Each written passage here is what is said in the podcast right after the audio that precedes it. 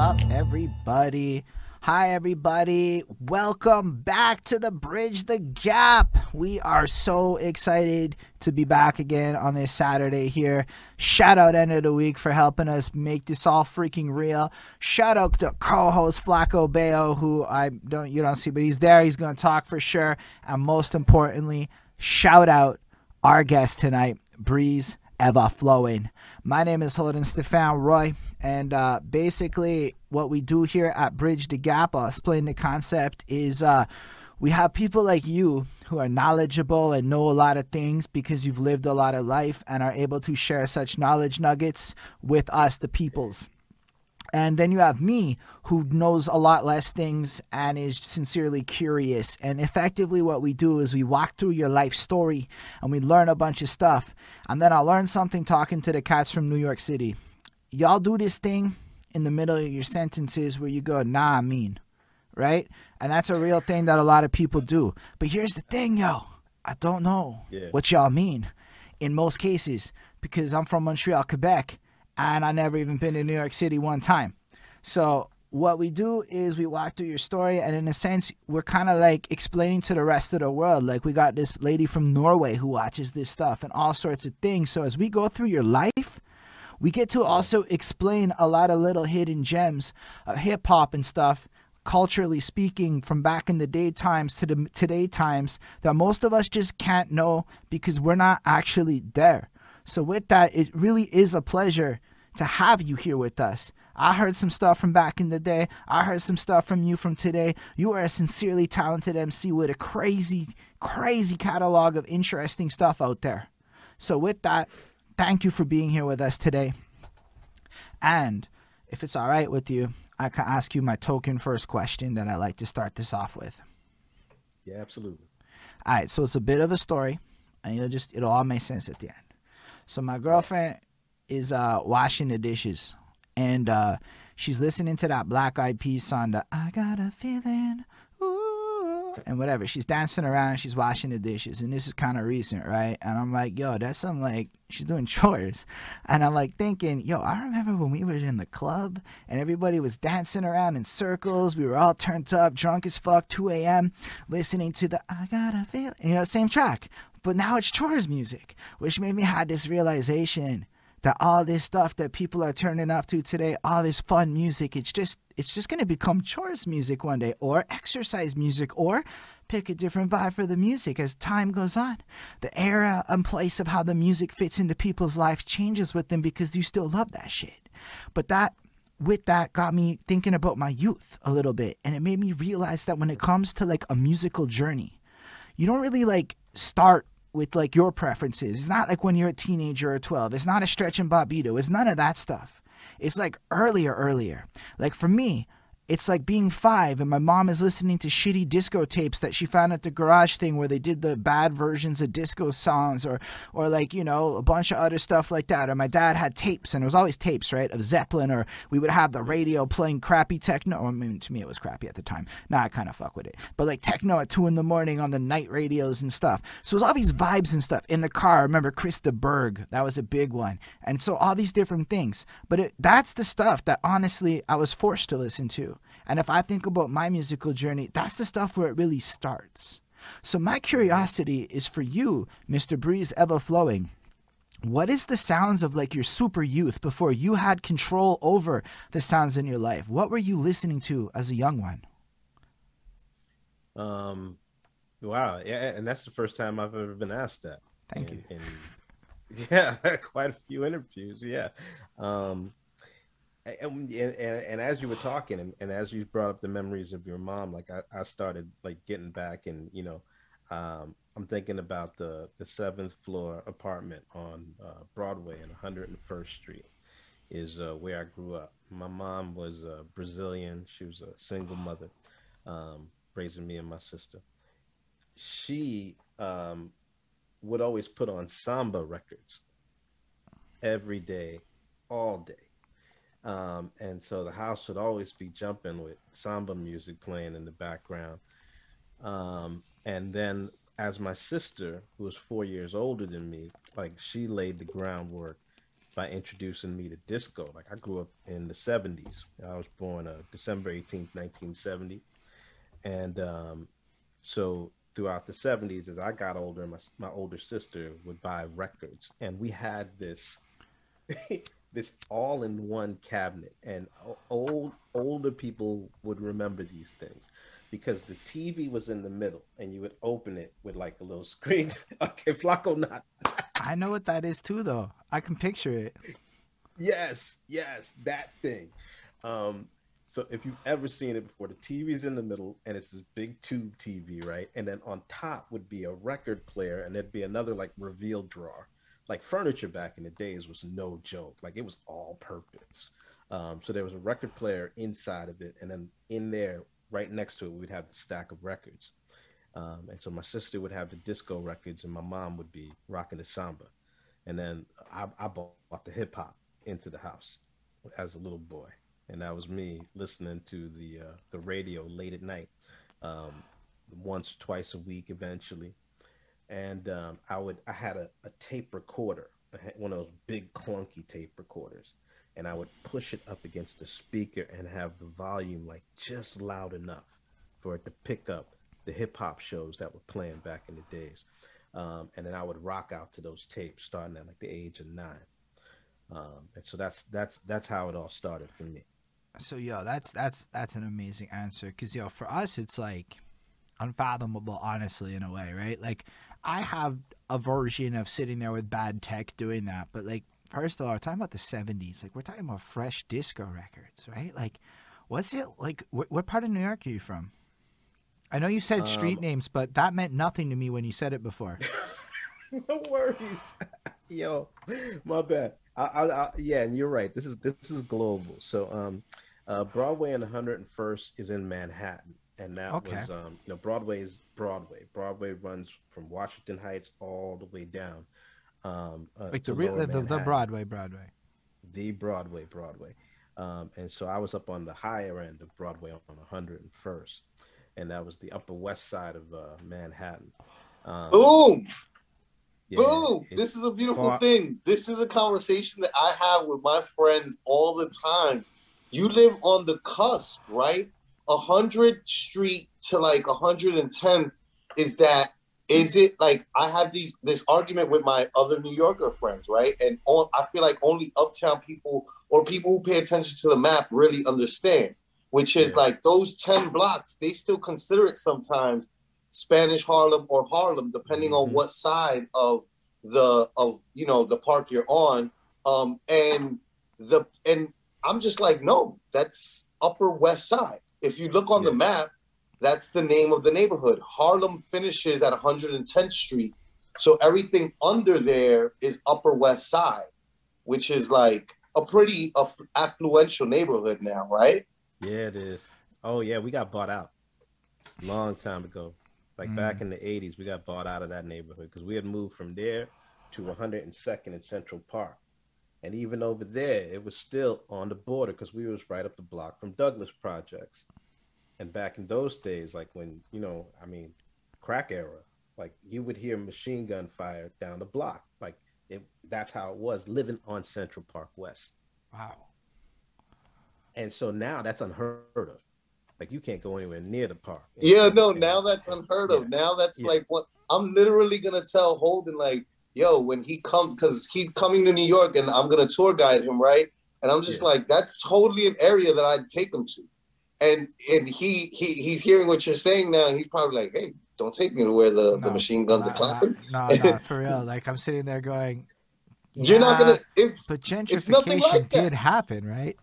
Yeah, no, it's um, nothing uh, like that. It's incredibly beautiful. It's a beautiful neighborhood I know, now. I know, but like also, he said he was the year he was born, and I do have a decent understanding of a little bit of the history mm-hmm. of the era and how certain things were a lot more different then than they are now. Plus, I wouldn't go fucking anywhere without somebody from the city holding my hand. I'm not gonna be real with you. Like that's just the kind of person I am. I want to go to a place like New York City and have people from New York City show me New York City. I don't want to go to New York City and Google. Yeah. That's me. Also, my girlfriend compliments your use of the reusable water bottle because that's really cool. Sometimes people use plastic water bottles, sometimes they use reusable ones, and that's really dope of you. Man, I'm just trying to stay conscious of it. You know, I had a lot of time to uh, just sit down and think, right? As we all have. Um, so definitely try to be uh, more conscious of the intake and just hydrate more. So I, I try to keep this near me as much as possible. That's really cool, though. I like that. That's health shit. Um, no, it's important. I know I say it like It that, is, but it's like real important stuff. Yeah. Oh, helps dude, for the earth me. too, yo. Like there's just little things Yeah. that we can do, you know, and something like that is definitely one of those things. Um, uh, uh, you know, changing your not using those um soaps with the little beads in them. These are just little things that is just a Yeah. s a a, simple adjustment that if it can help the environment even a little bit, it's a worthwhile like thing to do, you know. Facts. So I'm with you, Breeze. Um, all right, so let's go back to your youth though, because I mean, for you, it might not be like interesting to sit there and think about what it's like to be seven in these times. For me, it's super interesting to think about what it's like for you to be seven in these times. Let's say, like, cause yo, what- like, are you like in a place where there's all these parties and stuff happening all around you? Like, I don't know anything about the Upper East Side in the '70s. Like, you can, like, it's yeah, so it's- cool. It's more the cultural thing, right? Like I, I, I was always around parties because you know my mom, you know, was part of the Brazilian scene in in, in New York, and you know they, it was always all about the house parties. People would get together, different houses. We would host pa- parties at our house. I remember when I got a little older, I would try to sneak some uh, cachaça from my mom's cabinet, um, just so I can, uh, you know, feel feel a little burn. Um, so eh, there was always a party, and I remember that there was the kids' room at the party, and so all the adults would be in the other room. We'd be in that kids' room, um, and uh, you know we just falling asleep in cabs on the way home. So, you know, mom definitely had a good time, and uh, it's crazy too. And I think about those days, like all the all the secondhand smoke in the house. Like nobody thought about any of that stuff. Like there was ashtrays on the on the buses. Um, it was it was loose, um, and uh, probably led to some of my bad habits later on. But you know that, that's all part of the story, right? No, but that's actually an important part of the story, right? You get exposed to something in an environment, it develops into a bad habit. Maybe today people might question rules and why things exist, right? So as knowledge nuggets to understand and to acknowledge that it had an impact on you. Like that's mad self aware. I I commend that. I, I don't think like any part of anyone's story is bad. You're an incredible person. I heard all of the music you dropped this year. There's not a single bar that you put out that was not wisdom filled or proactive or for your community and all these things. So, if along the way there might be bad habits, that's just part of the humanization of you as you get to this amazing place in life that you're at today. Appreciate that, man. It's the truth, though. That's why it's like always good to talk about the honestest stuff proper, you know. Absolutely. But like I want to hear more about this um this growing up with with with the because I, I I was unaware that you were Brazilian and that's super interesting to me because I like my my mother's Nicaraguan, my father's Puerto Rican, and Mhm. they grew up like I grew up hearing a lot of bomba in my house, and I didn't realize until recently getting a little bit more in touch with my like what my parents would play like right growing up i would always have like this very like i don't want to listen to what my parents listen to you know? Like and especially growing up in the 80s having like hip hop be around and so ubiquitous Yes. back then right? I was very anti everything latin and my parents culture and their music because i was so entrenched in bronx in new york city culture right? And mm-hmm. hip hop culture.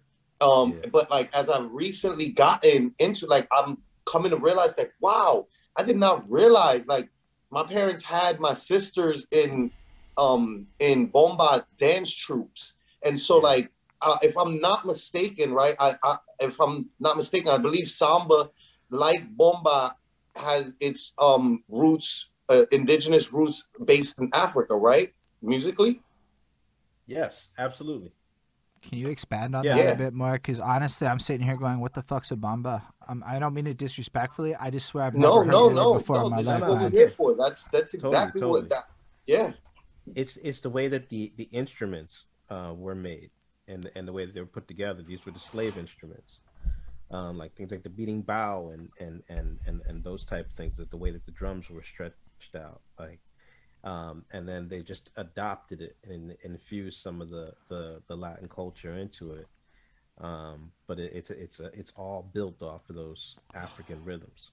Mm. Yeah, and it's like hypnotic. Like it's some of the most hypnotic music ever. You might not even like it, but if it comes on, um, you, you, you uh, or maybe you change that, right? You might not seek it out, but if it comes on, you probably like it. Mm. It's just got this this this kind of pull and gravity to it. It's it's it's amazing. And and and as you were speaking, right, like I, I was I was forming the words to say the same thing because that was the impact of hip hop culture. It was a culture. It was already packed. It was put together. It was it was bubbling. It was forming. Um, it, it was it was active in seeking involvement, like wanting people to get into it and and, and push it. Um, and when you're young and impressionable, like for real, like I, I was like, this is it. Um, and and same feeling. I just dove in, and then I, and then I went on a completely different path where my sister really embraced the Brazilian culture, and you know she she's way more fluent than I am.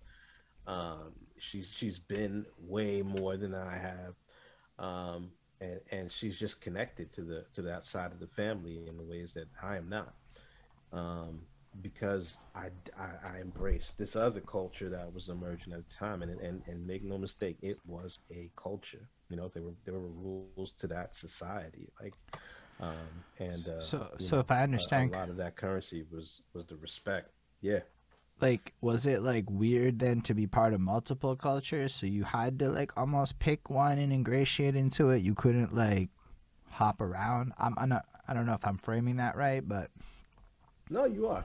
Because at first it was awkward, right? Because you know, I, I, my my mom used to make me samba in front of people when they would come over. Like when I was a little kid, like I remember like being like seven or eight, and you know, my mom throwing on the, the samba record and saying, you know, pulling me out, and I I I get my feet moving. I was killing it too. I was. um, but then around 13, you know, I'm that kid. It's it's it's it's 82, 83.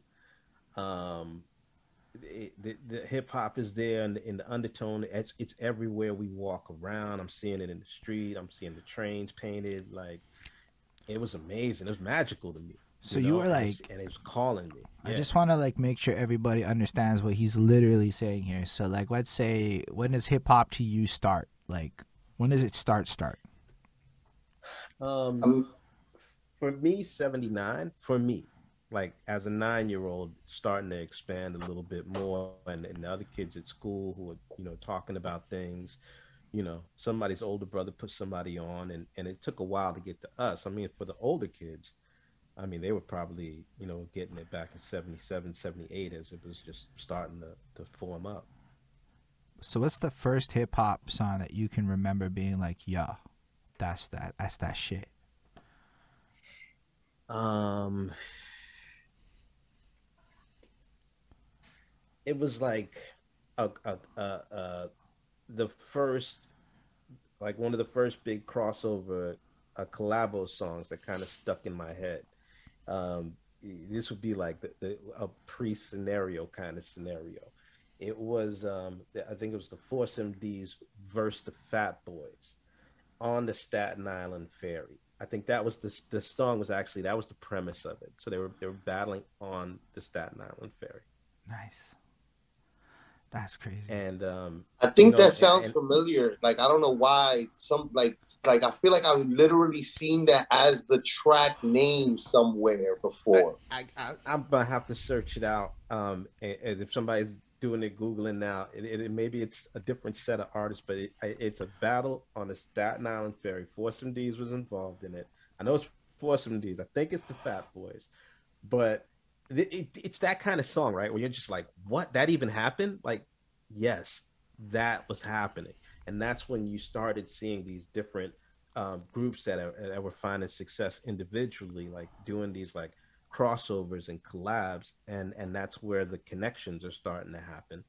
um, and um, it, it, became really interesting. And then right after that came the, the, you know the crews, you know, and then the first crew that really had an impact on me was the Juice Crew. Um, I was like, Marley Marl's in control was like my my high school jam. I remember I I had invested in a in a double cassette Walkman that I bought from one of those Japanese import shops that used to be on 72nd Street, and uh, I spent my whole after school money on that one. But um, it was worth it until it got jacked from me in some class where somebody got it out of my my drawer. yeah, I but I would dub exactly in control like. for other people. yeah. Yo, honestly, this is amazing I, I stuff, my guy. No, this one. is perfect. You don't understand. Normally, I have to try to trick people into doing what you're just magically doing. This is it. You're doing the show properly. this is uh, we want knowledge nuggets. Yo, for me, it's mad helpful. Like, even like the two months or whatever we've been doing this, my my understanding of the foundational elements of what made hip hop special, why New York own like is the is the mecca. I will say. Like, I understood it. It was cool I understood a lot, but as far as Wikipedia goes, right? Like as far as you can watch a documentary or something, right? Or, or whatever. And that goes so far. But to hear you just describe being there at that time, literally living those moments, having things happen that other people rap about and stuff, like you got to understand this is really important, I think, for everybody that's not from New York to hear you describe this stuff because, yo, how many I started. I did this thing with a 17 year old. The same kind of thing. I was talking to a 17 year old, and they didn't even know how the fuck I grew up. They, I was like the old guy in this conversation, like proper old guy. And like I'm like, yeah, there wasn't computers in my house growing up, and he's like, right, like he couldn't handle that. So that's why it's called Bridge the Gap. Cause yo, if me yeah. listening to your like, it's not okay. Like, I have a good idea at this point of a little bit what it's like, but every time I hear more, it just paints the picture. And everyone in the audience, like, yo, when I asked about the samba thing before, bamba or whatever, another guy was like, I want to know more too. Why? Because we don't know this stuff. People don't talk about it. You can't even Google half this shit. so anytime you and even if, and even and the truth is and the truth is even if you could Google it, right? You're not gonna you're not gonna get the full breadth of you know like sometimes you could read a sentence and depending on what's on your mind, it mm. doesn't even register. You know, Mm-mm. and then you read it at another time when you're incredibly vulnerable emotionally, and, and you don't even realize it, and you're reading something in depthly, not even realizing that you're giving it this much attention, and then you read something in it, and it just touches you, and it's something that you've read before but it's because that reading sometimes mm-hmm. doesn't do you the same service nah. as hearing something like from yo, somebody. But it's mouth. not even just hearing it. Do you not see the smile on his face as he's describing this? The pure bliss yeah. of thinking about the foundation of this. And yo, like that. Yeah. You can't just get that. So you get as long winded, whatever. You can be as breezy and ever flowing as you need to be Z up on this stream Z. no doubt. That's what's up all right, so let's say you're like 12, 13, you're surrounded by hip hop. You've already indicated that you're paying attention to the graffiti arts. You've already indicated that you're a dancer. Um, so you're already ingratiated in, in at least three of these elements. Are you already into lyrics and rapping at this age? Is this already something you're interested in? Are you interested in the beat DJ side of things? I, I idolize the MCs that's what happened because that's when I was coming of age. Like so, when I was you know, uh, fifteen, um, that's the, the the the jump off of the of the lyricists, right? The the lyricists taking taking prominence. Before it was the the DJ was still headlining, like it was it was just jumping off the you know uh, you know DJ Jazzy Jeff and Fresh Prince, but you know the DJ was the headliner in most of those scenarios, right? And um, and, and rightfully so. At, at, the time, it was the DJ that you know really got things off the ground and, and made people pay attention to the level that brought it to where it is now, right? Um, but the MC took took the prominence, and so as a 15 year old, seeing like super confident, super suave, Rakim, uh, Big Daddy Kane, um, super smart, uh, KRS One, you know, providing me with the, with the, just a different perspective lyrically to pull me into, you know, exploring more and, and, and, digging more into, you know, the real history of things. Um, it, it had a, a, tremendous impact. Like that was it. So then I, I became a, a fan of lyricism, but I still wasn't like writing seriously until you know I was like uh, 17 or 18, and at that point in time, uh, you know, we would play football games in, in Central Park, and um, and uh, I would write recap rhymes of the game, and I would just kick it to one or two homies afterwards, and um, you know, both of them were starting to be like, "Yo, you, you're getting kind of good at this. Like, you might want to want to think about it." And then at some point, um, Hold up. One of them. You were you were you were like rapping out. Was it like freestyles or were you writing? But like recaps of the no, game. I, I, was writing recaps of the of the of the of the football games he was having on the. Do you have like a sample of what that would be like? Can you kick a little recap rhyme?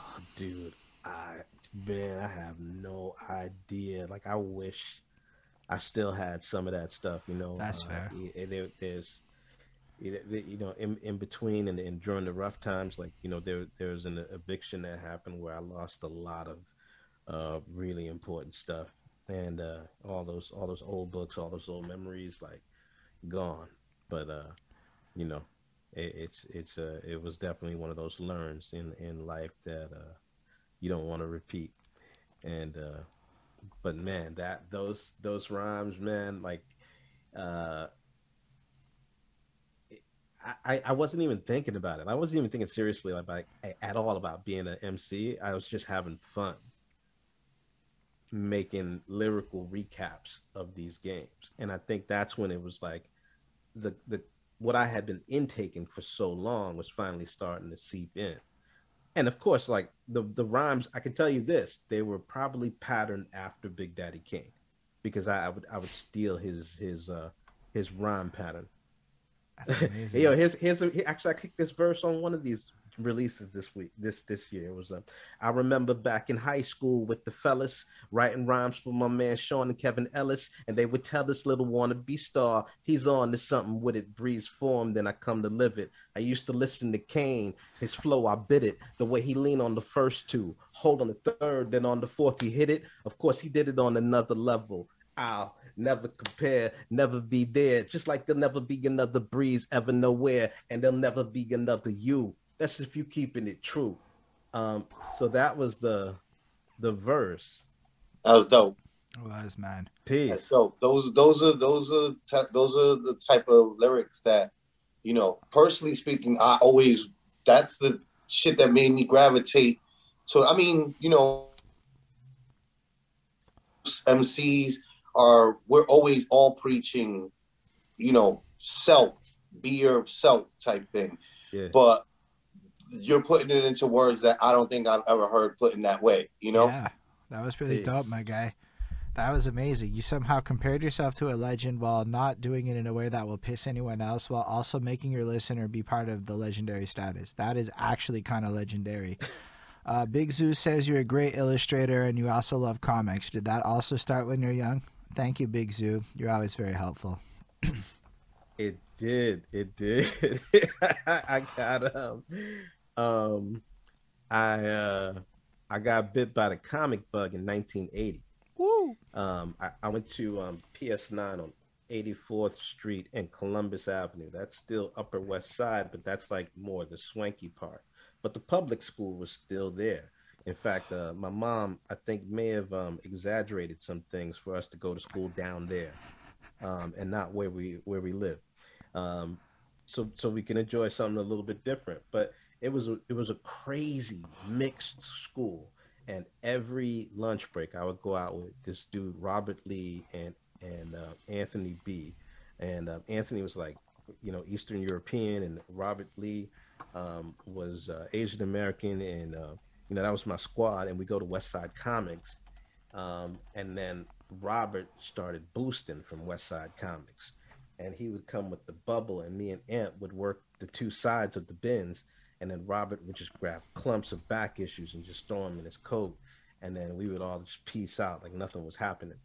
Um, and so we would hit up West Side Comics on a regular um, while, while, we were on that little spree. And um, you know, eventually we just got shook because then we just kind of felt them that eyes burning when we would start walking in there. like they, they, the paranoia of successful crimes. paranoia that comes with successful crimes. Let me tell you something. You create a you, you get enough you get away with a crime enough times, Dude. just natural paranoia just starts coming Dude. about you. You're just That's like, facts, man. I had to run shoplifting chocolate bars from the grocery store when I was a teenager. And yo, you just knew it. Like after a while, you're like, yo, there's some law of averages shit or something that's about to like kick in here, and it's gonna fuck me up. And then one day you like feel it. It might not happen to you, but then you might feel that hand on your shoulder, and you're like, yeah, fuck, yeah, dude, yeah. We were shook. We were so shook. but with like ten and eleven, and that's that's a part of New York that like, you know, like you start with the with the corner store, and that's your first place. And and if they're sleeping over there, it opens the door. And I think every kid goes through a little boosting spree in in the city. It just is some some continue and make a career out of it, right? Like I definitely, I definitely, I, I definitely uh uh, went through a boosting stage. I was boosting toy cars at the McCrory's yes. in the Bronx on Allerton Avenue, and I got caught. And the dude, um, uh, the dude that caught me, there was another kid from my school there, and my father was the superintendent of the building, and it was a senior citizen building, right? And so everybody at my school thought that I was a rich kid on the low, and then my dad owned the building right? So there was a kid in the in the fucking place when I got caught robbing that snitched on me and told them where I live. And dude took me to my door and like brought me to my mom and my the, the snitch kid pointed me all the way out. Trash. But yo, all New York City kids go through a boosting phase. Yeah, I'm gonna say that. I'm gonna. I'm gonna say that that might also be a Montreal thing because I know a lot of us a lot of us out there chatted out a little bit. Yo, it's I mean we got a million people here. Like you got a lot of corner stores where you can get away with a thing, and then then you get to the to the grocery store and you realize a hoodie with the pocket out, right? You you just walk in with your hands pushed out like that, right? And you realize, yo, I can put a oh, couple yeah. little things in there, and then yo, mm-hmm. I mean, I went to the video store. Everybody like stole shit from there too. Like people just really like to steal. I mean, when you're young, it's it's adventure. Because yo, there's that adrenaline rush, right? There's that. Oh yeah. Oh. And everything feels like a victimless crime when you're young. Like, oh, it's a company, it's a store. It's like whatever, whatever. It's not like whatever, you know. Man, getting back to school and divvying up them comics felt like the biggest reward ever. But then that got me into um, X Men, and he had, he had gotten some back issues, and it was the Chris Claremont, John Byrne run on X Men. So if you're a deep comic head, this is an iconic run for comics. Period. Um, I am and, a big um, comic head, and I'm really gonna enjoy this part. Yeah, so that that those comics sucked me in. Before I was like kind of interested, but that line at the age of ten um, and so then I started buying more of the back issues into their run. And it was right around the transition when uh, Dave Cockrum was coming back to the book.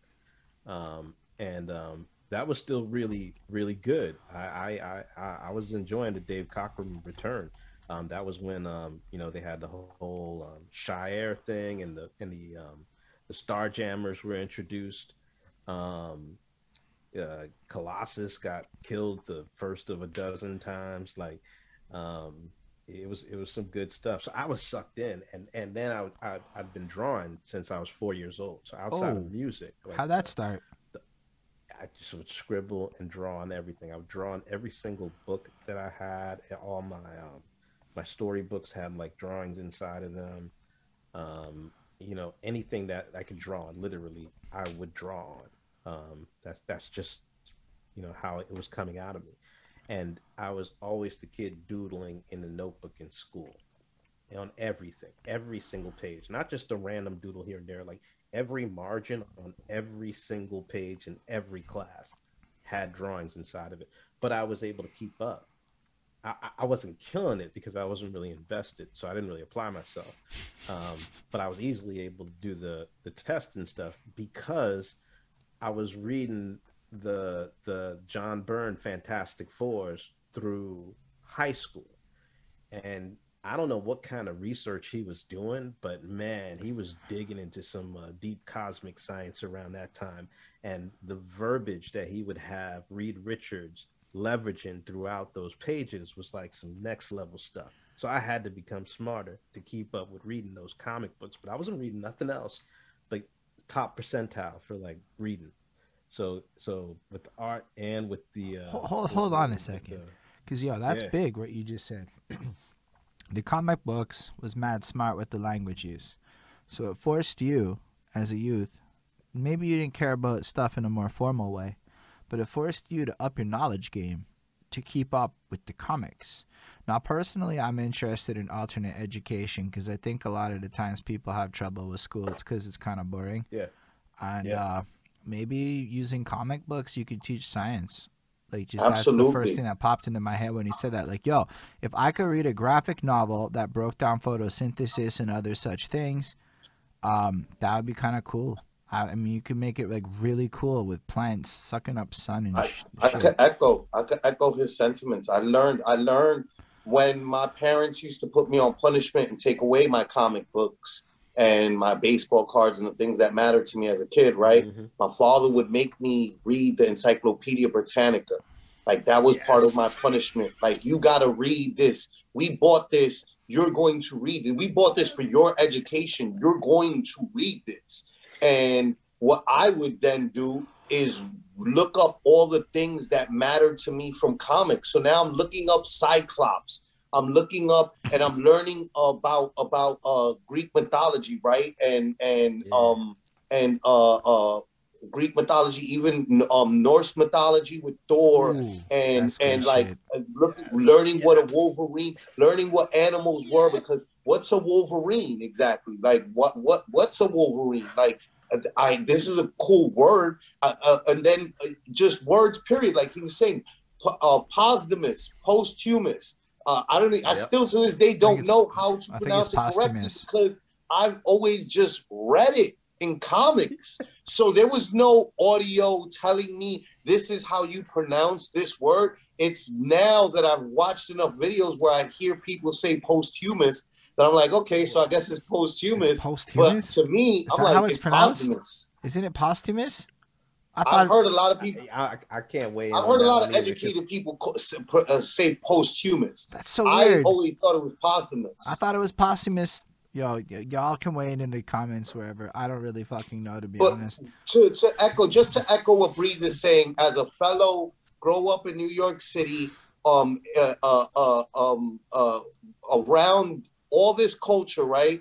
And then mm-hmm. to also be entrenched in comic books because it challenges you in ways that mm-hmm. like maybe the school system isn't is like that's I totally can relate to that. I totally can can relate. Absolutely. Yo, believe it or not, the Dude, comment went both directions encycl- with that. but but the Encyclopedia Britannica part, right? Like looking up those characters like i'm picturing like the way they had the images on the page and then the descriptions underneath it like and encyclopedia britannica was a big investment for parents back then. Like it was it was big like you know if you had the they were the that was they were, that was different than the world book. It wasn't a world book. Britannica was like the next level. That's like nowadays investing in a decent computer for your kids. Mm. I have seen the books, but I've not had the books. But uh, I can appreciate how cool it would be to like be able to do that and to be able to get that knowledge on and to be able to like have the comic books incentivized. This is a cool chat. Like this is really like what I like getting into is because you know context too. Like I sit there and go, yo, my whole like education with Google this. Like Google came out in '98, right? And I start high mm-hmm. school in 2000. So you just got to understand, like, the whole thing for me was always how to internet. Um, yeah. Yo, I have a question from the comments, and you might be extra qualified to answer it in light of our comic book chat. It's from my mm-hmm. dude, Nuclear Convoy. He goes, so it sounds like y'all were Marvel fans, not DC. How important is it that these stories were based out of NYC too? No, DC was definitely in there um, because the the second comic that grabbed me was uh, the New Teen Titans by uh, Wolfman and Perez, mm. and and that was another one of those super iconic runs, leading up to one of my favorite comic books of all time, which was X Men Teen Titans, drawn by Walt Simonson, my favorite artist when it comes to dynamic anatomy, and inked by Terry Austin, who had who was a part of that iconic X Men run. Um, uh, it, the only thing that could have been better is if um, you know maybe Walt did the breakdowns and then Perez did the finishes, and then Austin inked it all. Um, and a and a and a John Byrne uh, variant cover. I would have gone for all that. Um, so so yeah, DC was was definitely in there. I'm sorry, and, and I, I, forgot the other part of the question already because I, I, had to speak on that one because that that comic series spoke to me as a teenager growing up in the 80s seeing this group of teenagers trying to work it out. Like they really tapped into something when they put that book together. Yo my guy says you have great tastes in artists with capital great like, yo, it's really like crazy. It's, I don't think he's watched a lot of my interviews, and he pops in here, and I see like the I think it's a transformer behind you, and the dude's got like a thousand of them in his room back at his mom's crib, and he's obsessed with comics. And hearing you, and I'm like, this is crazy great timing. Like it was meant to be that you went in this direction with this conversation. Man, it's a good conversation, man. I appreciate y'all having me again. Yeah, and it's it's cool because like we're we barely even like touched the 80s you know?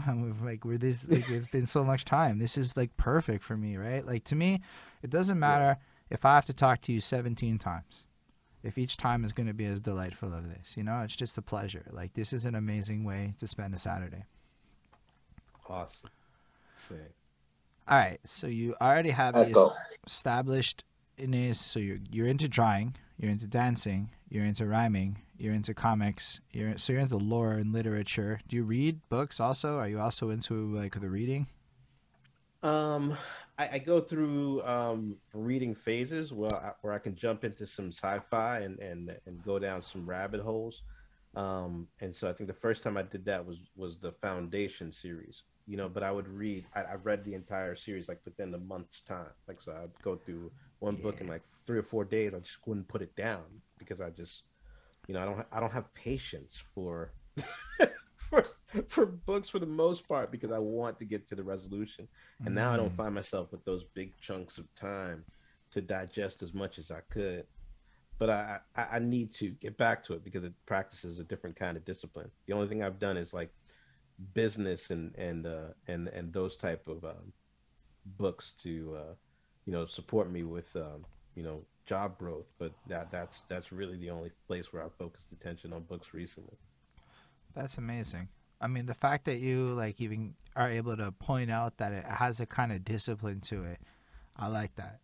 I like because you know I read a lot of books in the last few years, and the discipline is literally the best way to describe how you read books in volume. Mm-hmm. You have to dedicate time to it, and you have to give up Netflix. I promise.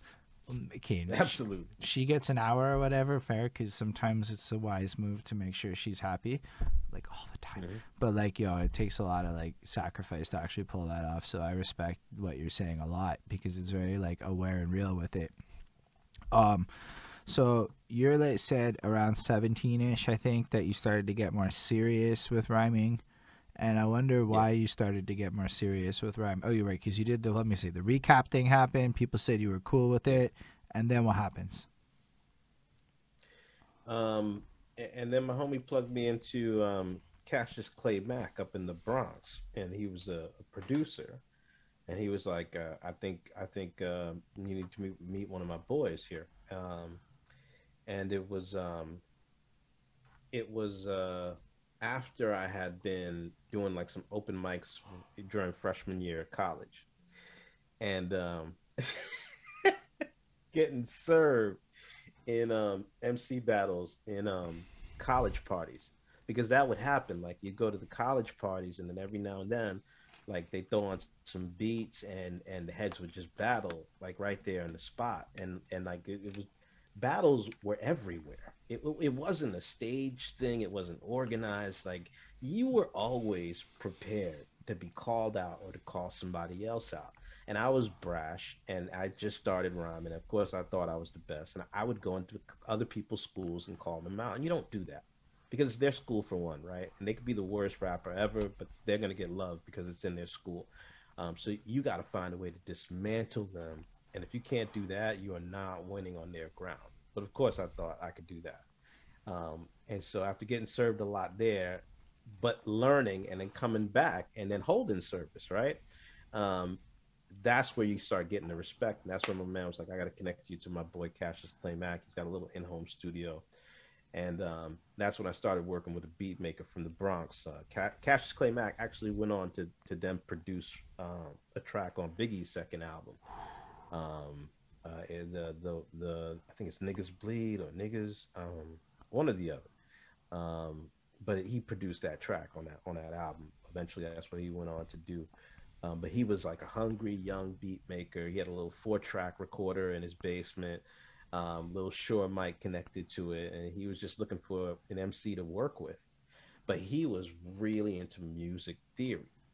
Right. And and and he he picked up on the formula, and and and he's a true Bronx native, and and being the birthplace, like he he was keyed in, so he was like, here's how you lock it in, and he had me writing the the the eight bar intros, 16 bars, eight bar hooks, 16 bars, eight bar hooks, maybe four bar bridge, 16 bar, bring it out. Um, he gave me such strict guidelines for the way that I was putting songs together back then um, that it, it, it really helped me, you know, develop as an artist. Plus, we were trying to get the best quality we could out of this four track. I saw a Facebook post recently that said there were no bridges in hip hop. Are there bridges in hip hop? Yeah, there is. What, who said that? I don't remember. I sincerely don't remember. What like bridges? Like yeah, yeah, like like a um, musical bridge. Like so I saw somebody say that in a. Fa- I don't remember who said it. I'm not gonna lie. I saw it on Facebook, and I was like, "Hold up, Breeze is talking about like back in the day times, and specifically used the term bridge." And I'm like, "I know what a bridge is, and I believe there were bridges, but I stayed out of that because I'm trying not to argue on Facebook and waste time. Right? Like it's not worth it." Yeah. But I saw that and it popped out at me, and I'm a little bit going, "Wait, there are bridges, right? He just said that. Yeah. Okay, so I, no, absolutely. I just wanted to dead that because I think Breeze Evahflowin knows a lot more about original hip hop than a lot of us do. Yes, yes, no, absolutely. There are absolutely bridges in hip hop. That's not a le- legit. I I use them. I am not the the. I'm not the guy that invented using bridges in hip hop. Right. Like, nah, it's not. it's been there since always yeah. pretty much i'd imagine like and, uh, and, and, it comes in a, lot of different forms right? Like the, the scratch break right before that last verse is essentially the bridge. It, it takes you over there right? Um so it, it, it's you're formatting it that way and then it opens up that four or that eight. Normally a four if you want a, a, a quick transition for something different um, but you just want to change it up. Even if it's just like stretch out the beat and extend it a little bit and hit that dan, dan, Dan, Dan, and then like drop it again. Um, there, there's all sorts of little little right places to put those things that um that that that are universally formatted to be appealing when people listen to them because the way that people conditioned to listen to music from the Motown era coming out of that.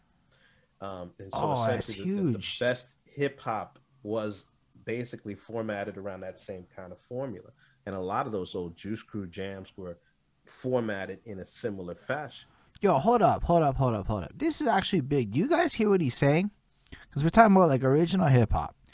Is effectively, and we're saying the stuff that did well, we'll call it stuff that maybe people love today. Effectively took successful popular music of another genre, formatted and structured it in a way that would be appealing to list, appealing to listeners, and use that magic to create appealing sounds, ignoring perhaps a little bit personal ego and how they feel like things should be in order to make sure that there's more accessibility within their music. And that's an idea that stems from the 80s and stuff.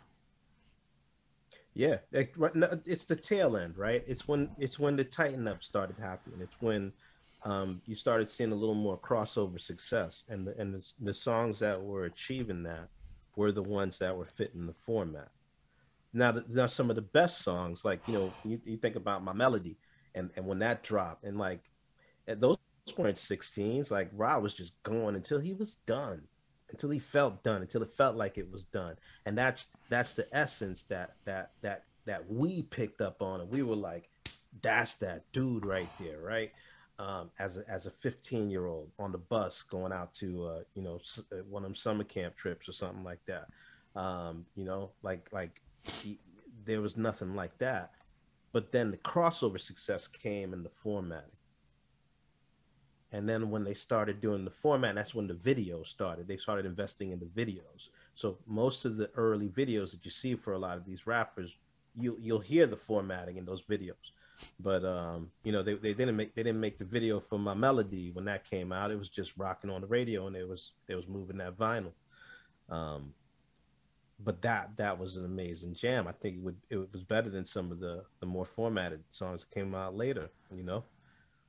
No, but like I agree with you, and it like, here's what happens. Sometimes we have these conversations in our 2020 something perspectives, right? Where what's good, what's bad, what's proper, because we see people make choices that are effectively pop marketing moves, and perhaps they work better, but it's not as maybe appealing as say the sonic soundscape of a great brave underground track like a Rakim would have been, right? Like that shit's yeah. fucking fire.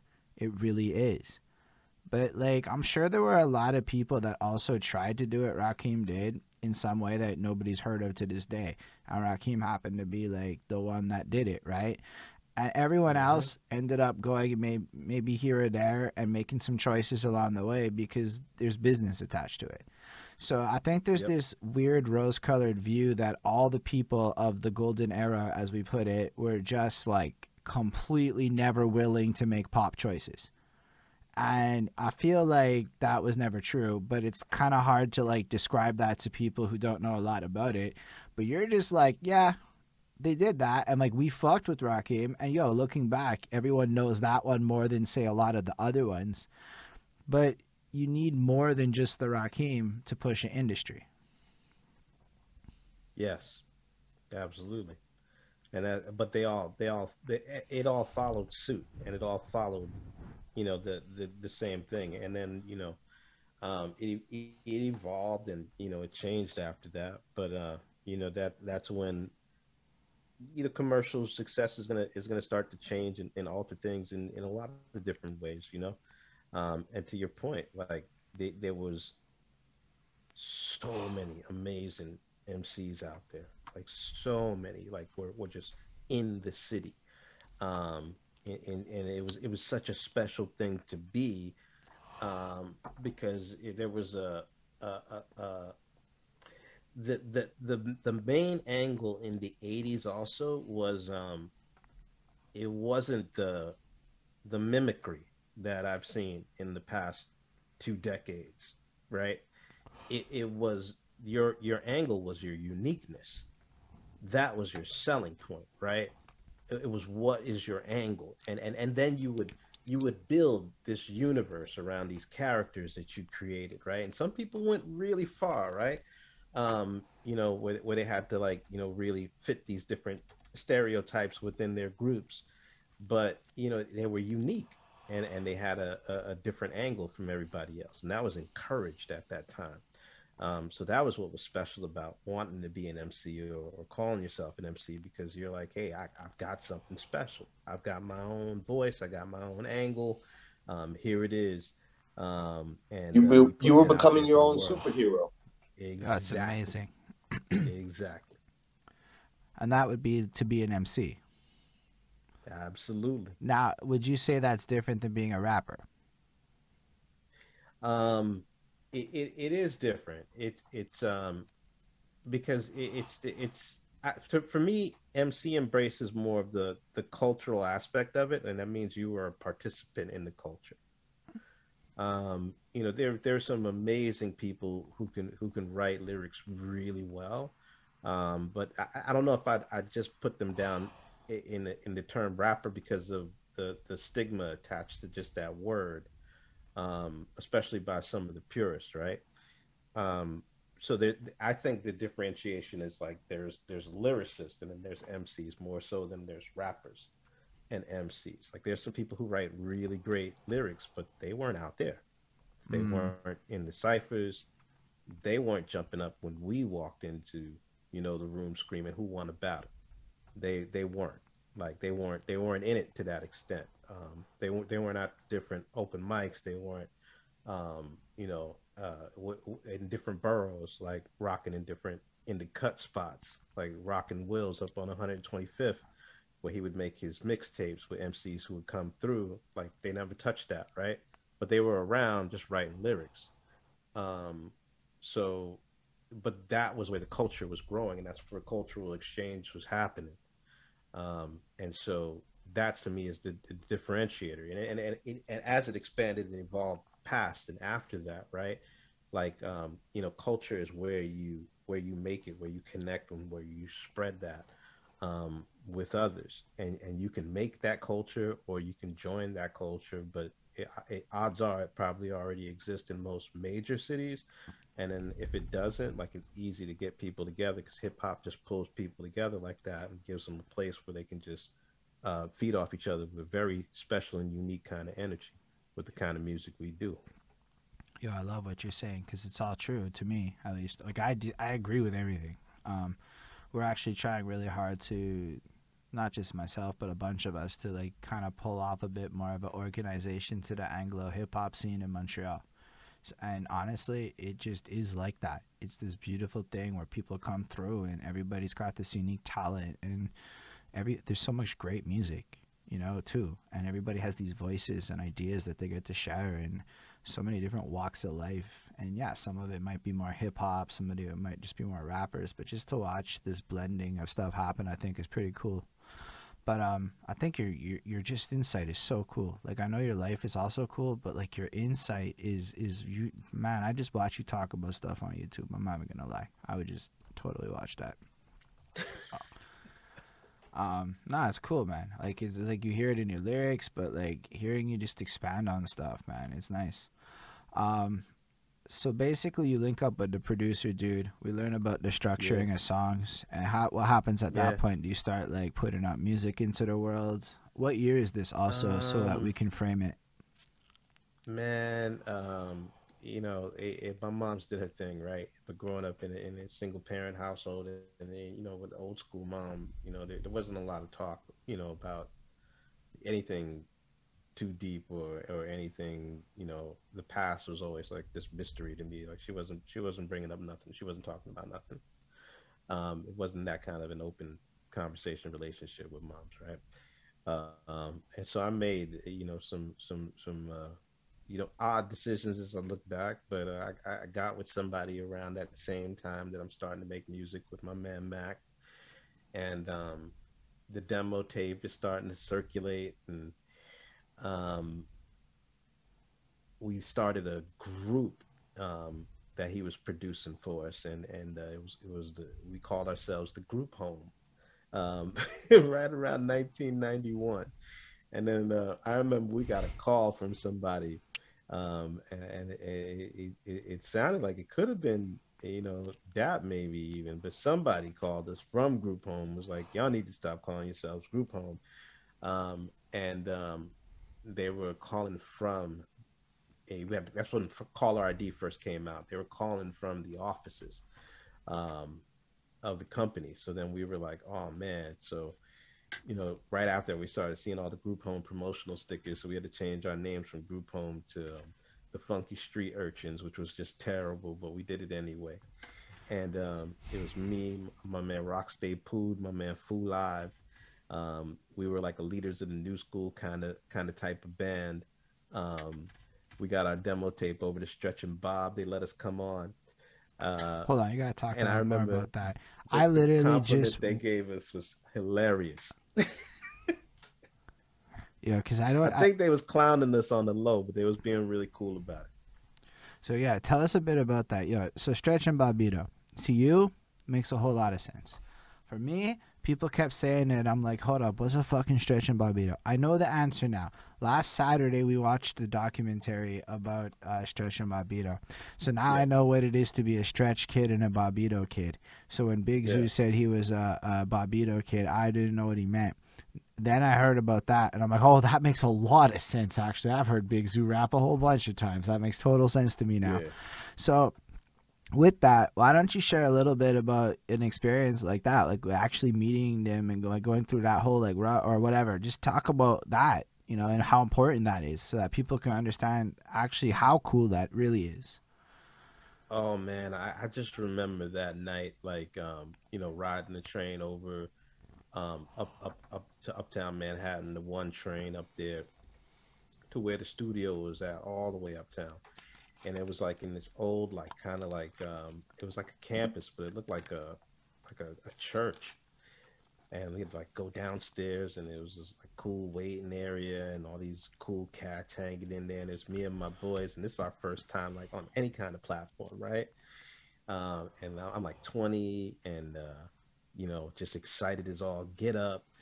Um, and they call us in the in the studio and they, they you know they, they just ask us about our music and we, we you know go through our spiel because our angle was you know we are the group home and you know we we uh we um you know my one dude was like the court jester of the group. He was like the funny dude. My man Rockstay Pooh was like super serious. I was like the lyrical lyrical dude.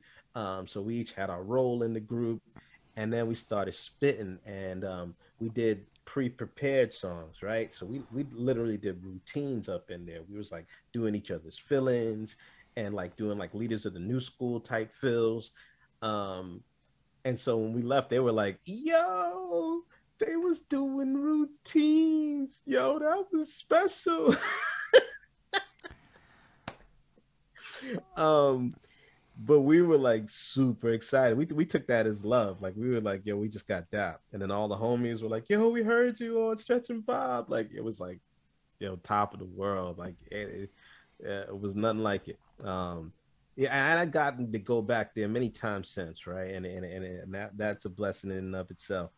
Um, but that first time was like, yo, it was it was like, and it was good to do it with the homies. But I think that was also, um, one of the things that I had eventually come to learn that you know the the producer, even though he went with the uh, the group idea, he didn't really want to do that. Um, and he and, and he had always wanted me to just do my own thing. Um, but uh, I think throughout my early career, like there was always uh, uh, uh, I, I, always felt like you know I would work better as a part of a group than um, than doing my own thing. And I think that you know maybe it was part confidence thing, but also like um, you know, I, I, didn't really have a lot of family here, and you know, oftentimes you got crew like that's that's like your your family, and you really, you know, you you want the best for them uh, along with the best for yourself. Um, but it's hard to get it all, and oftentimes people don't want to collaborate you when you come with a lot of baggage. Um, and so, uh, definitely some learns from early on, but that's the earliest memory was me bringing the crew through um, but you know, sometimes you reflect on it and you're like, you know, what what what could have been if it had just been me on a on a solo tip, like focusing on just self from back then. And then once you're established, you can you can work some other things out. So um, you know, it's it's a it's it's just a as I reflect on it, right? Like all these thoughts start coming up. No, but these and, are uh, like really important thoughts, right? Because there's a lot of people yeah, today man. that don't know how to approach things. Like a lot of people. Like if you were to say to me, is it better to be in a crew or not? I don't know. I did this really solo thing for a while, and the truth is maybe I would have been smarter to work with people. maybe I would have learned a lot of lessons in life working with people with regards to compromise and having to deal with people at that age that I had to learn later on in life. Whereas if I was the yeah. star of my own show, as I was the whole time, it was a little bit harder to learn how to work with people later on in life. So maybe there were blessings in the situation that you had because there's no way you work with two other people, everybody playing a role, and didn't have to learn a little one too about politicking in the process. Mm-hmm. Oh yeah. Listen, that's that's I, I, appreciate you for bringing that up because I as I as I think about it, right, and I wouldn't want anyone that I've ever worked with to to feel any any kind of way about it, and and uh, and I have no remorse for it because of the skills that it taught me was just that, right. Um, and, and, oftentimes I would I would lead these these uh, these groups or these or these teams, and and and uh, you know I learned from each experience. You know, like a different different lessons in leadership, and and, and currently that that's that's my profession right now, and I'm, I'm really good at what I do, which is which I'm thankful for. Um, but a lot of that was transferable skills from having been in those type of situations and working with so many different personalities like and and you know artistic personalities are some of the strongest personalities to try to build consensus with you know so if you can get a group of six seven five whatever it is however many on the same page and moving in the same direction like you have developed some really solid leadership skills leadership skills yeah. yeah, I was just about to say legit. It's oh it's another gosh. people don't understand when dealing with our community and if you're able to get us organized, you mm-hmm. that's another type of leadership. That's a whole nother level. It's it, it's presidential type of like qualification. People don't realize, you know, like it's very difficult. It's not easy to get. And then artists, us as artists. Oh my gosh, get it even harder. Yeah. Yo, I have big respect for that. Honestly, trying to trying to deal with people is not my forte in life. I'm learning on the fly real fucking quick. I did a whole interview with Iron Solomon and didn't smile.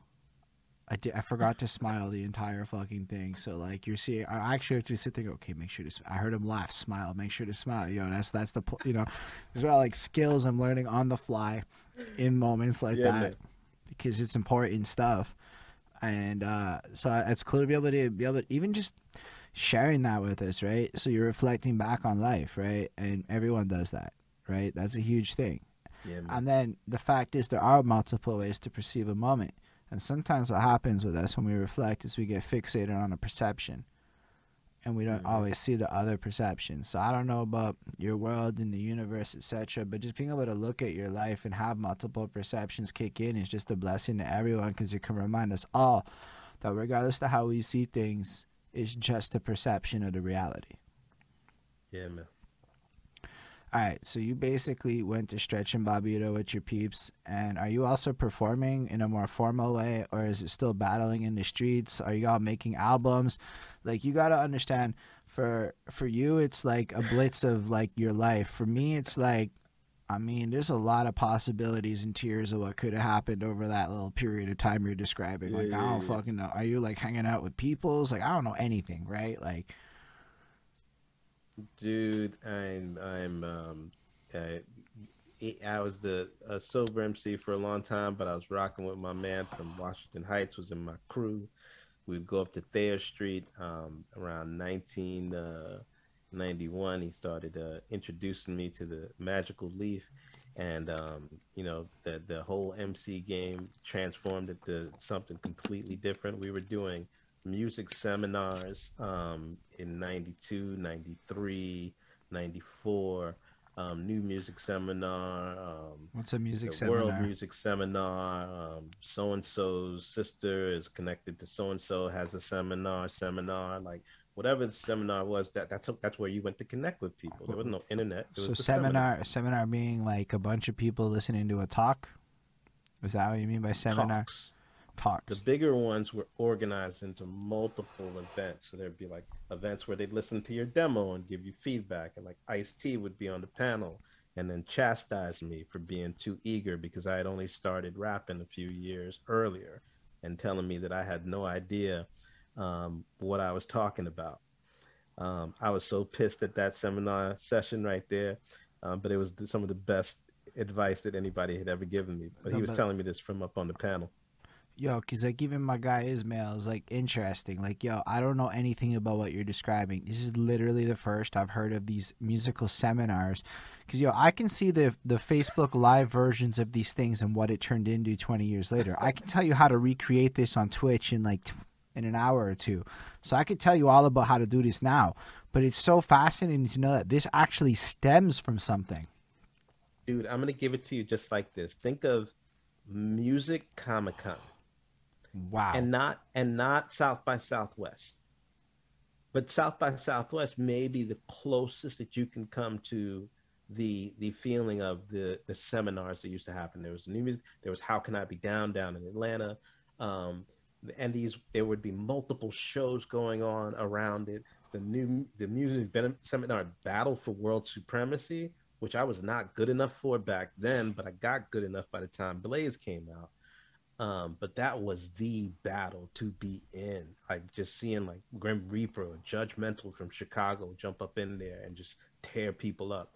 Um, Supernatural in the battle for world supremacy. Like so these were all battles. X Men, Rock Raider, Battle for World Supremacy. Like so, hold up, hold up. This is all battles. the seminar. So the seminar yeah, was like a conference, and then the first like big level battles. So, so uh, we got to break this down because again, no, at least I never heard about this, so I want to make sure I don't sound like this for the next guy. Um, so you got the seminar, and we'll call this like a conference, like where a company rents a hotel and shit. We'll just like for whatever, and yeah. then throughout yes. the day, there's a schedule of events and shit that's going on. And within that yep. schedule of events, you have talks, maybe listening sessions, where like mm-hmm people of, of the industry are congregating and linking up with people like yourself on the come up. So in a yep. sense, it's like fucking the YouTube conference, VidCon. It's literally like VidCon, the YouTube conference. Mm-hmm. Okay, yep. okay. Um, and within that realms is this battle rap culture that's kind of brewing as these different events are happening. Because you know, if we think about yep. battle rap, right? We haven't gone this far back yet on this show one time yet. The earliest anyone's ever really talked about is like 2000, right? So you're like dropping some shit that's going all the way back, all the way back is what it sounds like to me, yep. unless I'm misinterpreting the situation. No, 93, 94. Wow. That's crazy knowledge nuggets right there. Okay, so you're at the musical seminars and you're competing in this battle rap circuit that is kind of coming. Oh no, life. no, I, I I couldn't even get on the card back then. I, I had no okay. clout yet. I love your humility, my guy. My comeuppance didn't happen till around 95, 96 is uh is when I finally started making a little bit of a dent. Um, but before that, I was just I was like, please listen to my demo, and and like, yo, you would package your demo tape. Like we made when we were group home, we made little houses. We would cover over the the, the McDonald's Happy Meals, and we we made it look like a house and we would put like a piece of chocolate in there put our demo tape photos stickers like you made it a big deal because you wanted that a&r to listen because most of them tapes ended up in a big pile and if they wasn't presented right nobody was listening to it.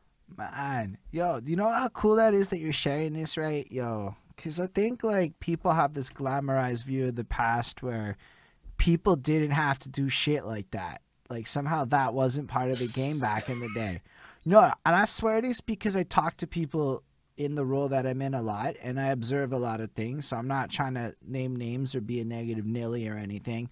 But there is 100% this idea that people weren't doing things like that that is fucking floating out around there.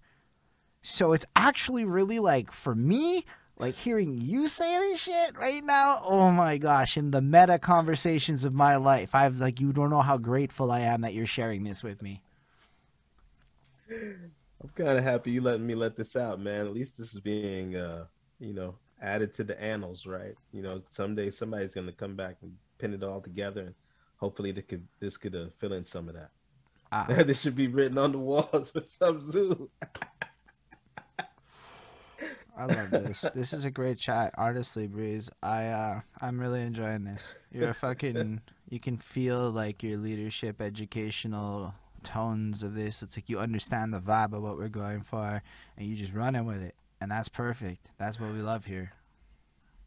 Hey man, this this is like I said, it's an awesome platform to have. Thank you again, man. Thank you again. Honestly, it's more our pleasure. I must say that for real. Like it's just a gift, yo. Like we, I I did album reviews for like four years. I mean, I still kind of do them, but like I've been loafing because this is way more fun. And people would like tell me to Google things a lot, as in like talking about New York albums, as I'm talking about this, is and that's, and like I tried.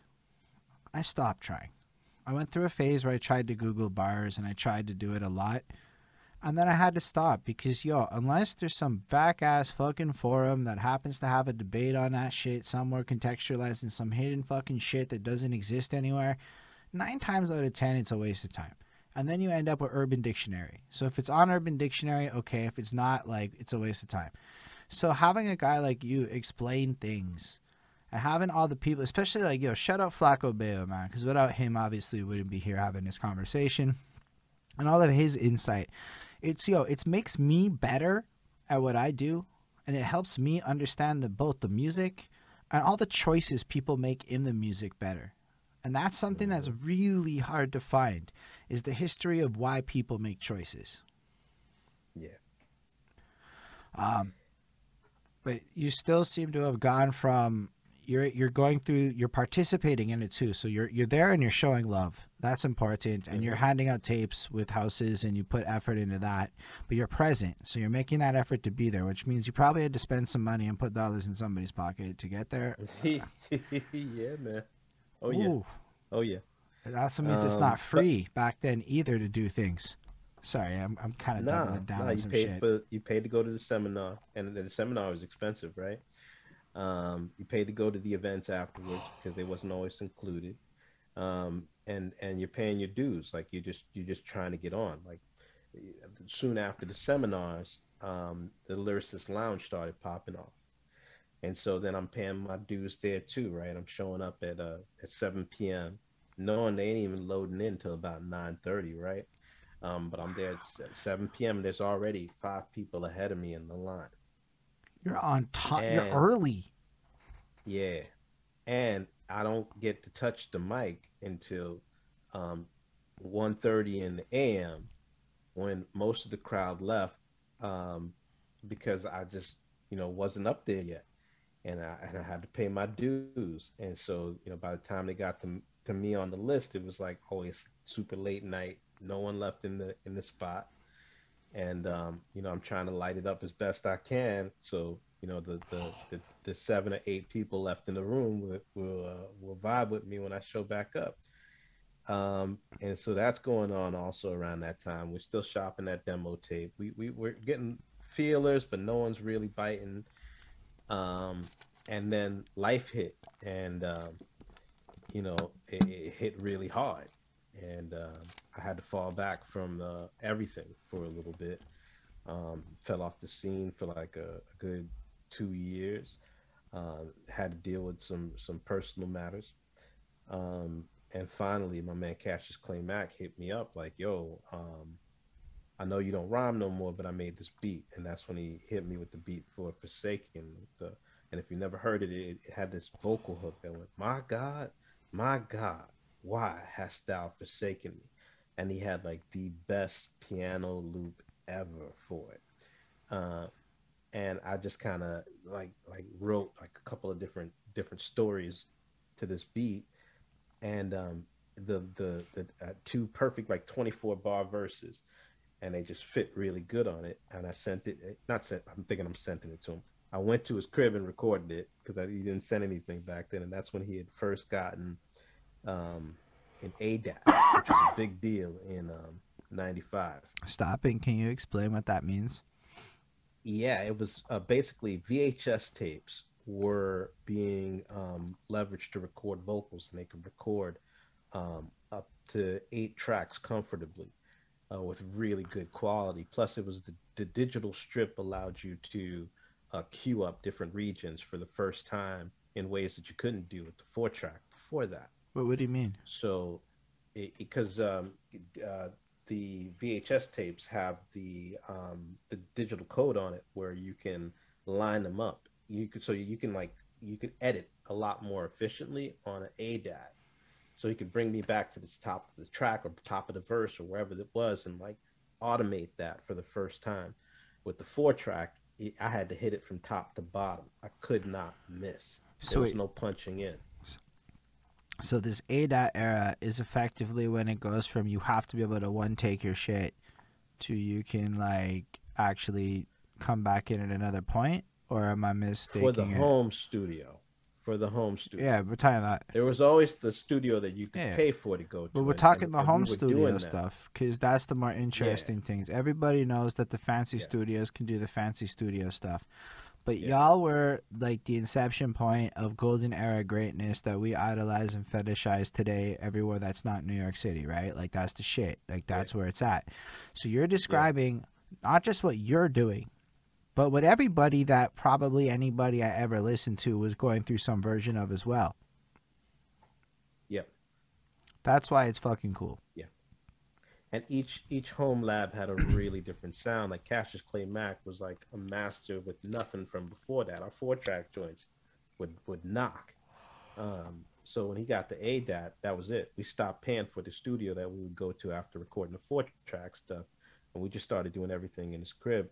But that song in particular was one that you know he had some partners who also wanted to you know, get more involved in the uh, the, the music game, and, and one of them was a lawyer by the name of Carlos. Another one was um, Sean Prez, who went on to uh, start doing promotions for uh, Bad Boy, and he's like the president of promotions of Bad Boy now, right? Um, so so Sean and and and Mac used to always work together to throw parties. There was Sound Plus Rhythm Productions, and I would help Mac carry crates into the parties, and throw parties at Demerara's and you know different spots in the cities. We did a lot of five dollar hollers.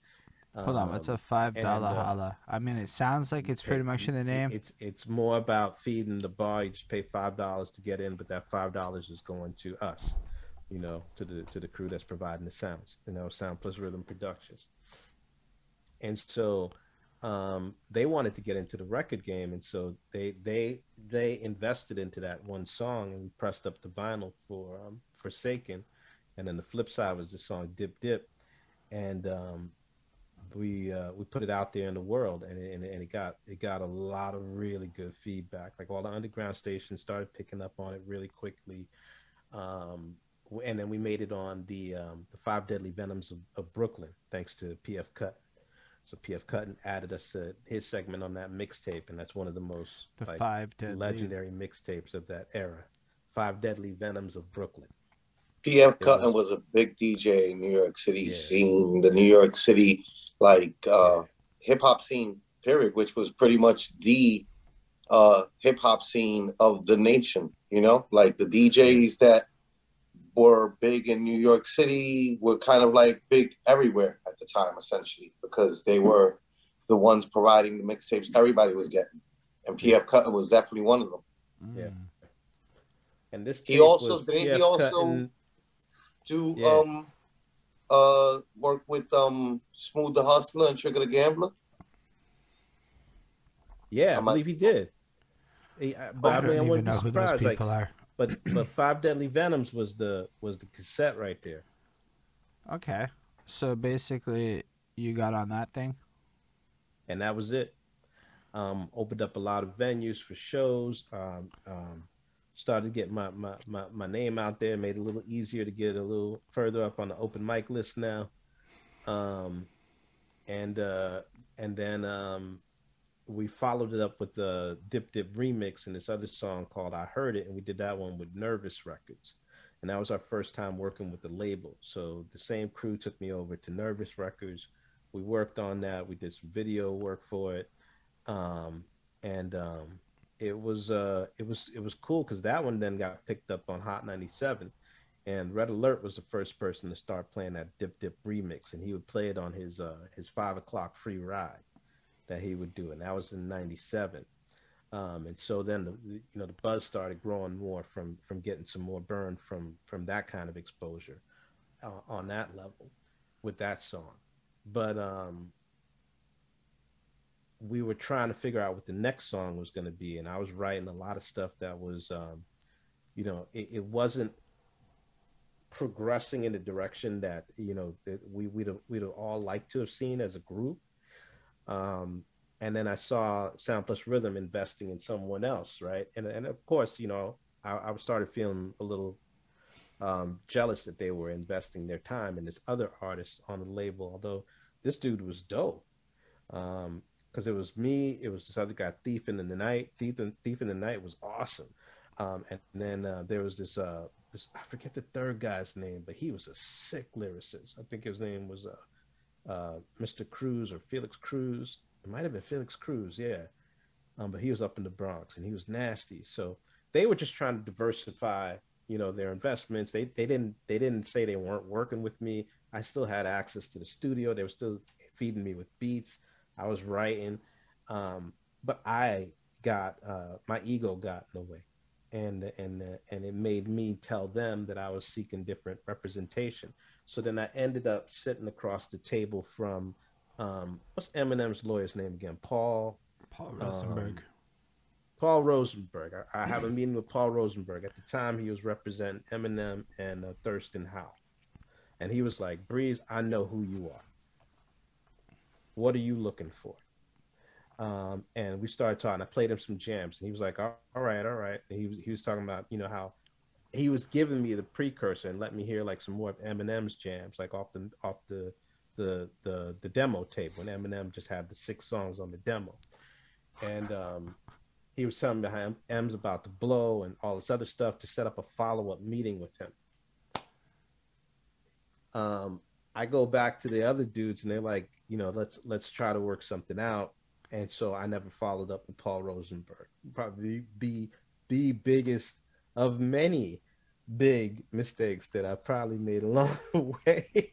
but that one right there I mean, I totally can appreciate what you're saying right now. I mean, how many? It's like saying, okay, like I knew what Bitcoin was in 2010. That's a real fact in my life. I knew what Bitcoin was in 2010 when uh-huh. a dollar would get you more than one Bitcoin. Okay, a dollar would get you more than. And imagine if I just put like a hundred dollars into those Bitcoins. Yeah. And then what I, you know, you just everyone has that yeah. moment. That's what it feels yeah. like listening to you tell me that you were listening to Eminem's pre-released material, and Paul Rosenberg's like, "My God, fucks with you," and you're like, "Nah." Now he didn't say that. I okay. can't say that. All right. He, he wasn't. He wasn't like he, he wanted. He wanted to follow up, right? So I appreciated the opportunity to follow up, right? But that's where you know, depending on how you show up, it depends on how you blow up sometimes, right? Um, mm. Um, but I didn't even follow up. And that's a fuck up because these people will not open up the door for you again. Right. Especially once the train starts moving. That's it. You've done. That's a huge and knowledge nugget. A, a, more than one person in that in that area because oftentimes it was that ego piece. Um, and, and it's it's it's it's weird because it's like the, the the the skill in the art form itself almost pushes and propels that ego to the front because so much of it was driven by that. So much of the appeal of it was that, you know, I, I you know, I'm bad, and you know, when you, you gotta, you know, uh, uh, it was like the explosion of emotion from an oppressed people when you when you think about the birth of hip hop in and of itself, right? Um, and so a lot of it is bravado, and and it's hard to separate that, and that's what led to that rift that finally separated me from the Sound Plus Rhythm guys, right before they they two years later they're doing songs on Biggie's album, right? Had my ego not gotten in the way, I could have sat in the cut and been positioned for a lot better. Because by the time I got to reaching out to Sean Prez again, he was like, "Straight up breeze, I'm so far from that listening to demo tape shit right now, um, and it hurt to hear that. But at the same time, I had to respect it because I was the one that stepped off. Um, and so then, you know, it's it's one meeting after another with with different labels. I'm sitting there with the heads of Rawkus, and they're same thing. Breeze, we know where you are, but you know it, the, the the record game just isn't what it it was just a little while ago. Like they're getting ready to, you know, finalize their deals and and turn over their you know you know most of their control their stuff to the the deal they're working on with Priority and. Um, they were about to change into a different kind of label at that point. They weren't really picking up anybody off the street anymore. Um, but again, they knew they knew the name. They wished me well. Um, there was respect. Sat down with uh, Steve Rifkin in his office, spit some bars for him. That's right when Alkaholiks and, and Wu Tang were taking off. Um, but there was uh, nothing really there either for that, and and that's went right before right right before that, um, or right around that time was when um, you started seeing the bad boy stuff start taking off and the entire industry started moving towards that that kind of uh, you know that that really polished sound, party vibes, Um, you know, it was like uh, the, uh, conscious rappers were almost being intentionally uh, barred from being a part of the uh, the, the mainstream. Um, it, it, was like a, a hard shift um, that started happening. Um, and so, having lost those connects and being in between, the only place left to go for me was the the underground scene in New York and the battle scene. And then there was also the the the indie chitlin circuit throughout the country, where every now and then you you get a flown here or there to do a show here and there because you had some vinyl that was spinning out a while ago before that. And so the battle scene was another place to keep your buzz going and keep your buzz alive. And uh, I found some success there because I was uh, I was really good at timing and dropping punchlines. Mm. I have seen what you're talking about in my YouTube discoveries of timing and punchlines. Somebody called you like your Eminem, and then you came in, and I'm not gonna lie, in that one mime, you came in like a finessed Eminem style with your timing and your punchlines and destroyed him. that was the truth of it. He may have mocked you for it, but you crushed him. And I was like, mm, I don't even need to watch whatever else. That you know, Breeze won that one. I don't know what battle it was. It was just in a slew of shit I was watching, but I was like, yo, that's fair, man. You really had that shit on lock. That's uh, at least from what I saw. Um, that's crazy though, because what you said was kind of big, right? Like something that I don't think people realize is you might be friends with people today, um, right? And maybe today y'all are working together. And I can think of an example that's not related to me, but just of two people that were like once upon a time doing real well. You know, they were they were tight, you know. And then six, seven years later, one of them is like in another sphere of existence, and the other one's not. Maybe like he still kind of thinks they're like the same level of friends. He hits them up. The follow up isn't like it used to be, and it makes me realize that maybe there are some people who might believe that the relationships and connections that exist in your life today are are gonna be there two, three years from now, and that that it's just like an implied thing. And I think the lesson from what we can take from what your your uh, story is that sometimes it's not even true. Sometimes when the time comes, even if everybody loves it, it's just that unfortunately the time is no longer what it was, and the people are no longer in the same position to be able to do what they once did meaning that you now have to go find new networks and new ways to approach life. And this happens to so many of us. So many of us go through moments that are exactly like that. I mean, I'm pretty sure most people do. I don't think most people actually do the right thing the first time. Like, I don't actually think that that's common, you know? Like, that's yeah. that miracle shit that Hollywood sells. You know, that's that like actor rap, as I think you put it at one point in your career. Um, that would like you know like is it bad? Is it good? I don't know but the authenticity is attractive in 2021 so you on a good path in today's market. Well that's a good thing. You know i did glaze over another huge segment of um my my my um my upbringing when i was working with the Cassius Clay Mac and that was the um the first time I was on Hot 97. So even though that was the first time my records were playing on Hot 97 was when the Dip Dip remix came out in uh, in uh, in uh, late 97.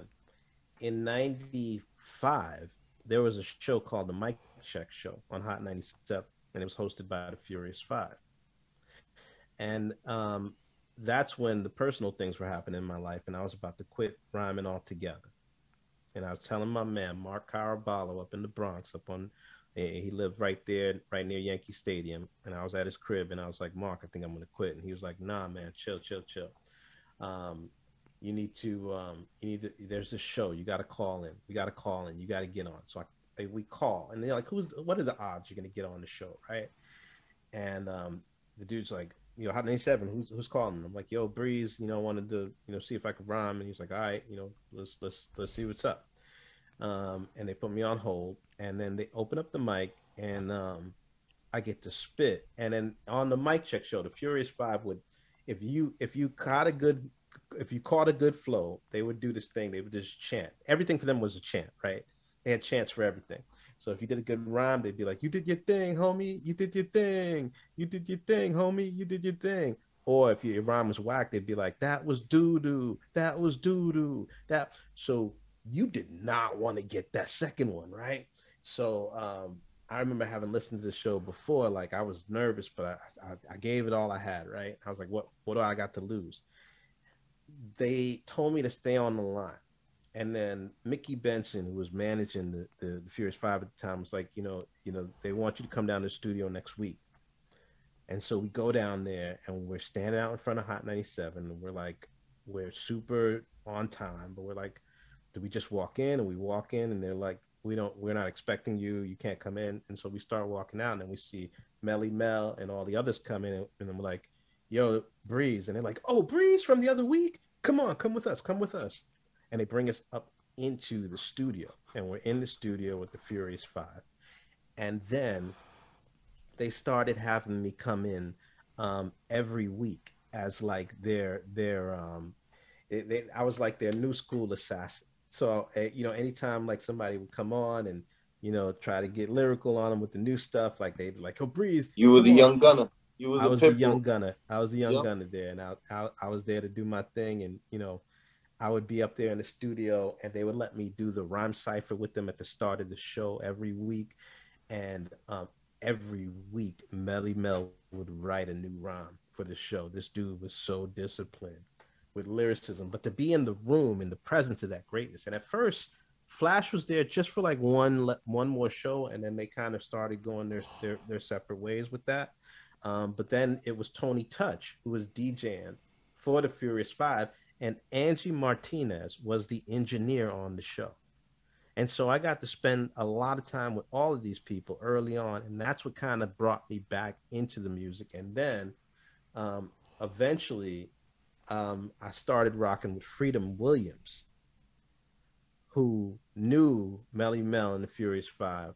And then Freedom invited me to his studio, and he was putting together a, a rap group a la Wu Tang called the Black Knights, and they put together a 12 inch vinyl called Who's the Black Man? and I got to drop some bars on that about riding over the Alps like Hannibal um, and and all this other stuff. Like it was it was like some some uber righteousness, but it was good. From that, a group of us from the Black Knights spun off into the Hypodermic Needles, and um, that was with um, the homies from um, from Elm City, up in Connecticut, and um, it was me, Napalm Bomb, and um, Nondescript were the MCs. Sonata Virtuoso was the the beat maker, and um, we dropped a single called Always. And so that's where the vinyl started to come. And then it was time for me to do my own vinyl, and that's when Cassius Clay Mac hit me with the the Forsaken track. So I can't say I was completely out of way. I, and, and dude, when history is this dense and there's that many brushes with greatness, it gets hard to keep it all lined up sometimes. So forgive me for uh, being a little mixed up with it, but it has definitely been an interesting career to say the least. Very interesting. I was gonna um, say like to just say like even I can appreciate how fucking ridiculously I think the entire anybody can appreciate how ridiculous it is first of all, everybody knows who Angie Martinez is today, so that was like a name drop that's relevant, right? Because she's on YouTube's and shit, you know, like people know who that is, right? That was like really like a significant thing. We all know who who the five are, because like I mean, we all do. It's just how do you not? It's impossible. Uh, you like brought up Grandmaster Flash just all casually, like he was there that one time, and then you know I'm like, what the fuck? And then you're on the radio busting freestyles. You're like their pit bull just to prove. Hot ninety seven is a like, huge is a huge name. Huge I was gonna I was name. gonna ask. I was gonna ask. Um, we still didn't get to Blaze Battle on HBO, right? No, not even. Yeah. No, but this is just which like, is like where, which is where, like, which is like from a from a from a from a super hip hop head New York kid, you know, all the way it was to me dumb. Like that's like I look at somebody I look said at Eyedea there. You know Eyedea. You bet yeah. like you. Um, yeah. we knew each other. Yes, I can't say that he was a friend, but we no, we knew my, my guy Ismail, sure. who's been watching this, fucking loves Eyedea. So whatever you can say about Eyedea would be a wonderful thing. He's good people's, but it, it, it was never more than just a pound or what's up. Um, and and I've heard good things that that I can that I can say for sure, you know. but the, the, the Midwest battle scene was coming up very differently than the uh, the New York one at the time, and it, it was it was uh it was another interesting scene, just like the, the the New England scene was starting to develop also around that time in the late '90s, and they were starting the battle scene also. So you got Scribble Jam like blowing up with the with the with the Midwest and the and some of the southern um, states where underground hip hop was starting to bubble, and then up north it was the the Super Bowl battles um, that would happen up at the Middle East, and uh, a lot of those dudes like Sage Francis, who eventually then migrated over oh to the the Scribble Jam circuit and started doing damage down there. I met Sage Francis in the streets of New York in those late 90 days. Like he was battling some like ducks up on um up on um in the in the in the West Village and um there was like more of them than him. So then of course, you know, I stepped in and I was like, yo, let's go. And um, you know, it was it was us battling these other dudes. And then after that, he came with us. I think Lifelong was there too, to um BBQs or, or some we, we had some lunch or some restaurant or something like that. We were just building on MC and stuff like that. But he was like, he was just raw. Like he was like so raw MC, like just coming down from up north, like just in the streets battling dudes. Like that, that, like I said, he he he could wear the title. He could say I'm, I'm an MC, like and he's Sage got somebody. Francis. Yeah, who can, Yo, who can vouch for that? When I first even though Sage I paid Francis, for his dinner that night, he never paid me back. That's amazing, my guy. Sage Francis is huge for me, at least I mean, look at me, my guy. I fucking saw Sage Francis for the first time.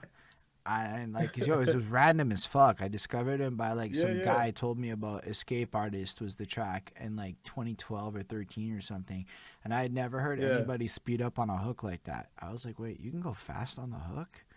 Like you don't have to slow down the hook, and it blew my fucking mind. I got into that guy makes music for people like me. If there was ever a guy who makes music for people like me, it's fucking Sage Francis. That Life album is one of my favorite projects of all time, but nobody knows what the fuck it means, so I never even bring it up. Dude, he, he he was one of those dudes we used to rock with all the time up in up in the wow. up in Boston scene when we started going up there and rocking with him and Akrobatik, Mr. Lif, uh, 7L and Esoteric, um, me, eh? Rex. Like, you know, those scenes were, were so intertwined. And there was that battle scene up there, there was the battle scene in New York. And then Blaze was the first magazine to endorse a battle. And the, the first battle was at Tramps. And Tramps was a really awesome venue with one of the best sound systems, also super clean and crisp. And I remember the first Blaze battle happened, and Pri the Honeydark won it, and no, and and and, and Pre totally took it, deserved it one hundred percent.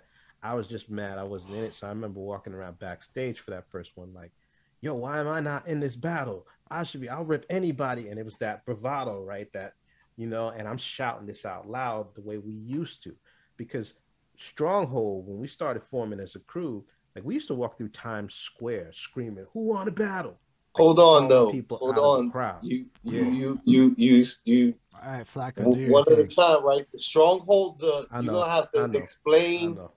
I know. It, I know. You, even breeze plat, breeze. You even breeze past the blaze battle. Listen, he's just ever flowing. That, That's what we need this here. This is a huge thing that, like, you know, like that. That was the first yeah. real, honest uh, commercialization of battle rap to the world, presentation of yes. hip hop battle rap to the world. Those Blaze oh, battles. Oh, absolutely. And absolutely. then after that came the um, fight clubs on eight on MTV. Yep. And yep. and the Smack DVDs, you know, yep. but but first those Blaze battles came. Yep. Yo, that's interesting. On HBO. Yo, you gotta understand. HBO, I've talked to a lot HBO of HBO and they had RZA and Cappadonna, who were signed artists at the time on a major record label, participating with the guys like Breeze and like Pumpkinhead. Uh, uh, uh, I guess uh, Eyedea would be another name that, like, you know, Yo, like, Eyedea is people... pretty cool. Like, I mean, maybe you don't think he's pretty. I don't know how much you listen to Eyedea Flacco. From what I've seen of your Facebook posts, I'm going to assume not a lot.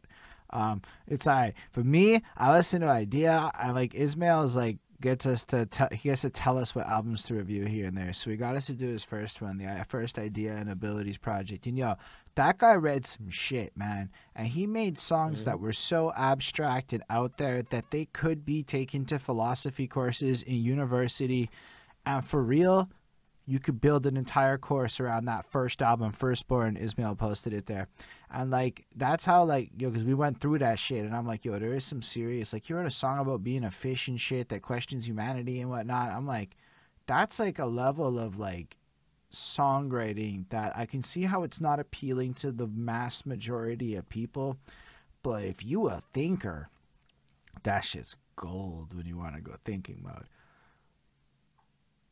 Listen, man, like he he could wear the MC title also. Cause he he was he was definitely out there where he was at, but then I know he was always ready to go at a moment's notice, right? And it's it's unfortunate that he passed as soon and as early as he did, right? Um, but he he could wear the title for sure. Um, but yeah, that's that that was the the Blaze battle was that, right? Blaze was a magazine. It was a spin-off of Vibe magazine. Vibe magazine is, if you don't know, it's one of the biggest print magazines for uh, you know, music culture and just black culture in general, uh, but definitely with a, a, heavy slant towards the music industry, um, and, and and then entertainment overall. Uh, so then they started Blaze magazine so they could focus on hip hop. They wanted uh, something to contend with the Source magazine. Um, the Source was definitely ripe for the picking at the time. Uh, that's back when they they was just starting to get into that little Eminem beef was just pre brewing and you know whatever troubles they were getting into with, with the publisher. Um, so Blaze came and hit the scene hard with you know some really dope um, content, some really like great cover stories, um, and then they did the Blaze battle. And the first battle was, and then the person who won the battle gets the back cover of the magazine. And so that's like the first time. If you're an up and coming MC, you got a full page on a magazine. Like if you were doing it indie back then, you were paying about fifteen hundred to get a full page ad. Like I remember, like we were paying money to get an ad in some. Did you hear what he just said? For a quarter page, like we was we was paying a lot of money for that. It's not oh like internet gosh. ads or running ad campaigns through, uh, you know, IG or something like that. It was, it was bread. You were paying bread to get. Your stuff. Well, to be fair, there. if you want to do social media marketing right, it isn't thirty dollar ad campaigns. It's it's fifteen hundred dollar mm-hmm. ad campaigns, right? Yes. Like if you're doing it yes. correctly. So mm-hmm. I love that you're saying that too because it does reinforce the idea that again, not a lot of this game was ever free for anybody, and it was the people who were mm-hmm. able to pull that off. Like for me, I read the Gucci Mane book, and like one of the more profound things to me is he's describing how early, early on in his career he runs into Killer Mike and T.I. or T Pain or something like that, and they drop prices. It was like sixty five hundred he pays for these features, and he's like, "This is a great investment." And I'm like, "Yo." Yeah everybody seems to be willing to put up money to move ahead in their career for yo listen you're still doing it today. To me success is longevity. If you're able to drop like what two three projects you make that whole cartoon album thing where you're drawing all this cool colorful amazing comic book stuff like you're doing some incredible things with your life and you're still doing it. That is success. So the people who put up money back in the day and put that investment into themselves are the people who today are you know sustainably able to do it. To me, that's the people that I have to learn from so that when I'm older, I'm able to still create art that matters and sounds fucking whatever. And like, you know, like it has to be like that. So, yo, to me, it's cool that you're saying that, yo, we were willing to put up that $1,500. We were able to get in that magazine we were able to be a part of a part of history that you can't be a part of. na na na na na Yeah. It's amazing that you can do that. And by the way, like I want to like also give flowers. Like that's you guys that whole that blaze thing for like my generation, my era, you know, like I looked at it like this is this is where I want to get to. This is mm. this is what I need to strive to. All, all everybody who is there, that was the that was the goal. That was what I'm looking at as like, oh wow, you know, it, there's there's a lane here. There's something that I can uh I can figure out and try to get to, and that's you know, flowers for you know being a part of that, being a part of of pushing that boundary. If you didn't strive for that, I wouldn't have seen that I could strive for that, right?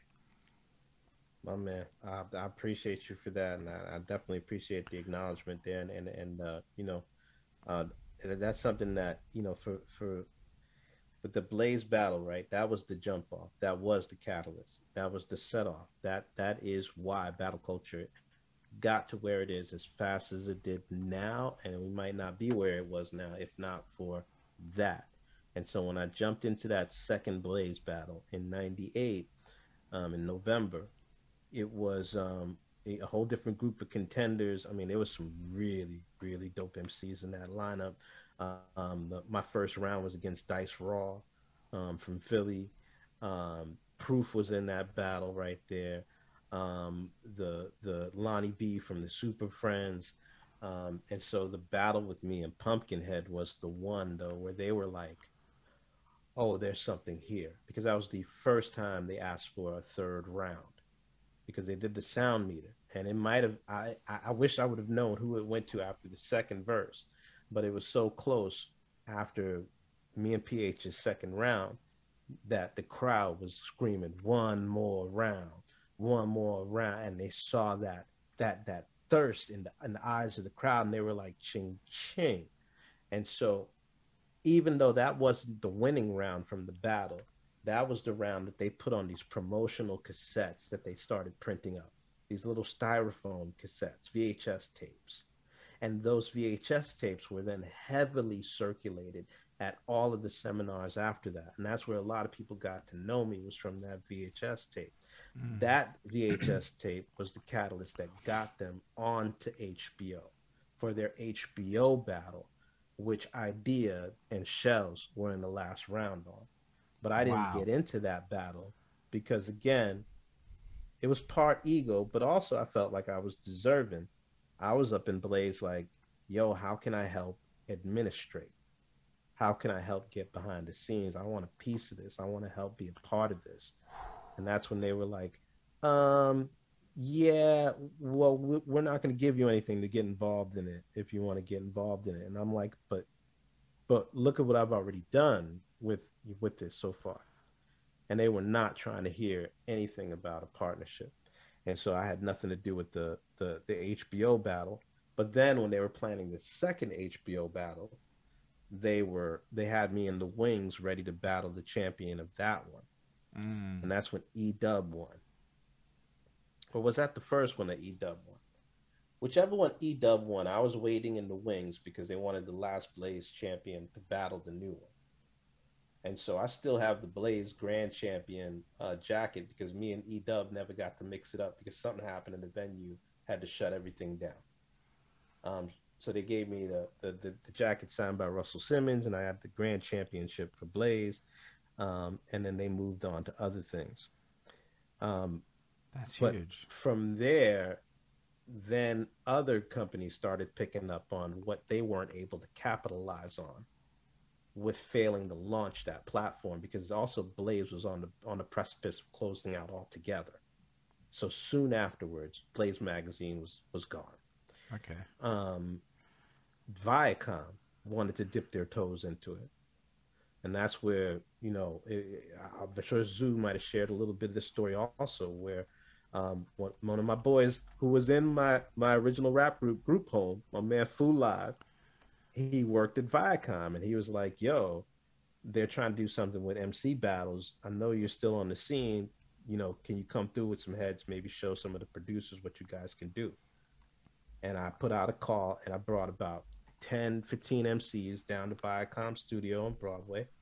And we went up to the little boardroom and they, they heard a bunch of us rap. And, um, you know, they picked Zoo, they picked Penn, and um, who was the third person? I think Penn had a homie mistress they picked Mistress also, um, and um, they wanted to space them out and, and, give them opportunities to to to to, to rhyme also, um, and they were going to add it to the DFX program, and that would be the the platform they would launch this thing, and it was like a really small segment of the program. But that's where they started with the MC battle. But it was just spit one verse, no back and forth at the time. Right. And then at a certain point, as these companies will do, you know, it was like, okay, Zoo's winning again. Of course, Zoo's winning again, right? You you want you open up a door for a real MC, like you, are not going to bring anything out that's going to knock that out, right? Um, so they were like, all right, we need to do something because Zoo's winning again.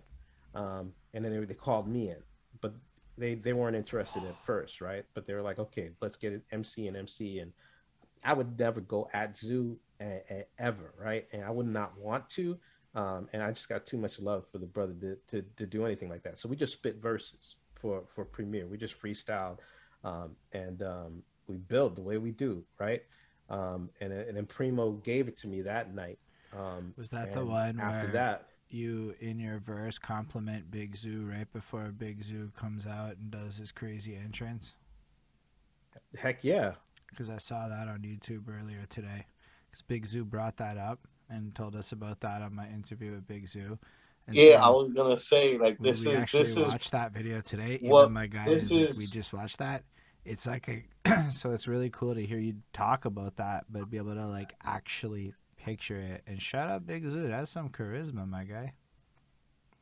and you know the other thing too. Flex had been the the judge because he was the, the the DJ previously, right? And and Flex really really uh, connected with Zoo, and and I guess on some level with the whole the whole aspect of the, the MC battle being a part of that show, right? Um, and I think he was very upset that he wasn't a part of the decision. And so Flex and I had a really cold relationship on that show the entire time. There was there was barely any interaction, and he never showed me love on camera. On camera, he was always trying to, you know, uh, tell me to calm down and and uh, calling me gas, and then that just made me get more cocky and you know start talking more shit, right? Um, so definitely again another political misstep of so many throughout the career, but I I, I think I ended up all right. So you know, fuck it. Um, but you know so then it started confounding them as i continued to win because that's not mtv's thing they want new flavor chew it spit it out new flavor chew it spit it out um, and that's that's the machine that they were building as they contributed to this culture of limited um, attention spans that we, we currently have right now right so they they started building that foundation back then so then they were like, okay, fuck it. If we can't take them out with this one verse thing, let's make it head to head. And so then they changed the format to head to head. And I was still winning. And they were like, shit, um, okay, let's let's not tell him who he's battling this week, and he'll find out at the show because uh, maybe that prep time is too much. And it was. You're gonna give an MC eight hours, and I know who I'm gonna be facing off against later. A real MC, like I'm coming prepared. Even if I'm not writing it down, bars are forming throughout the day. So from rehearsal until the fucking show goes live, I got that two lines and I'm going to fit within that 30 seconds that are going to knock you out. And so that last one with the El Gant, it was a, oh, the dude can't make it over here for the for the uh the sound check. We don't know what's up. And me, like, I'm in there with the flu, but I'm like, I'm gonna try to do what I can do and, and try to get through it and um, I, I, essentially was not delivering. And lyrically, in the verse, I gave him the the round because I did not come through with it, and that's the kind of MC I am. Wow. Um, and still ended up with forty nine percent of the vote. Um, so I, you know, I think back sometimes like I could have ended undefeated because that was going to be my last battle anyway.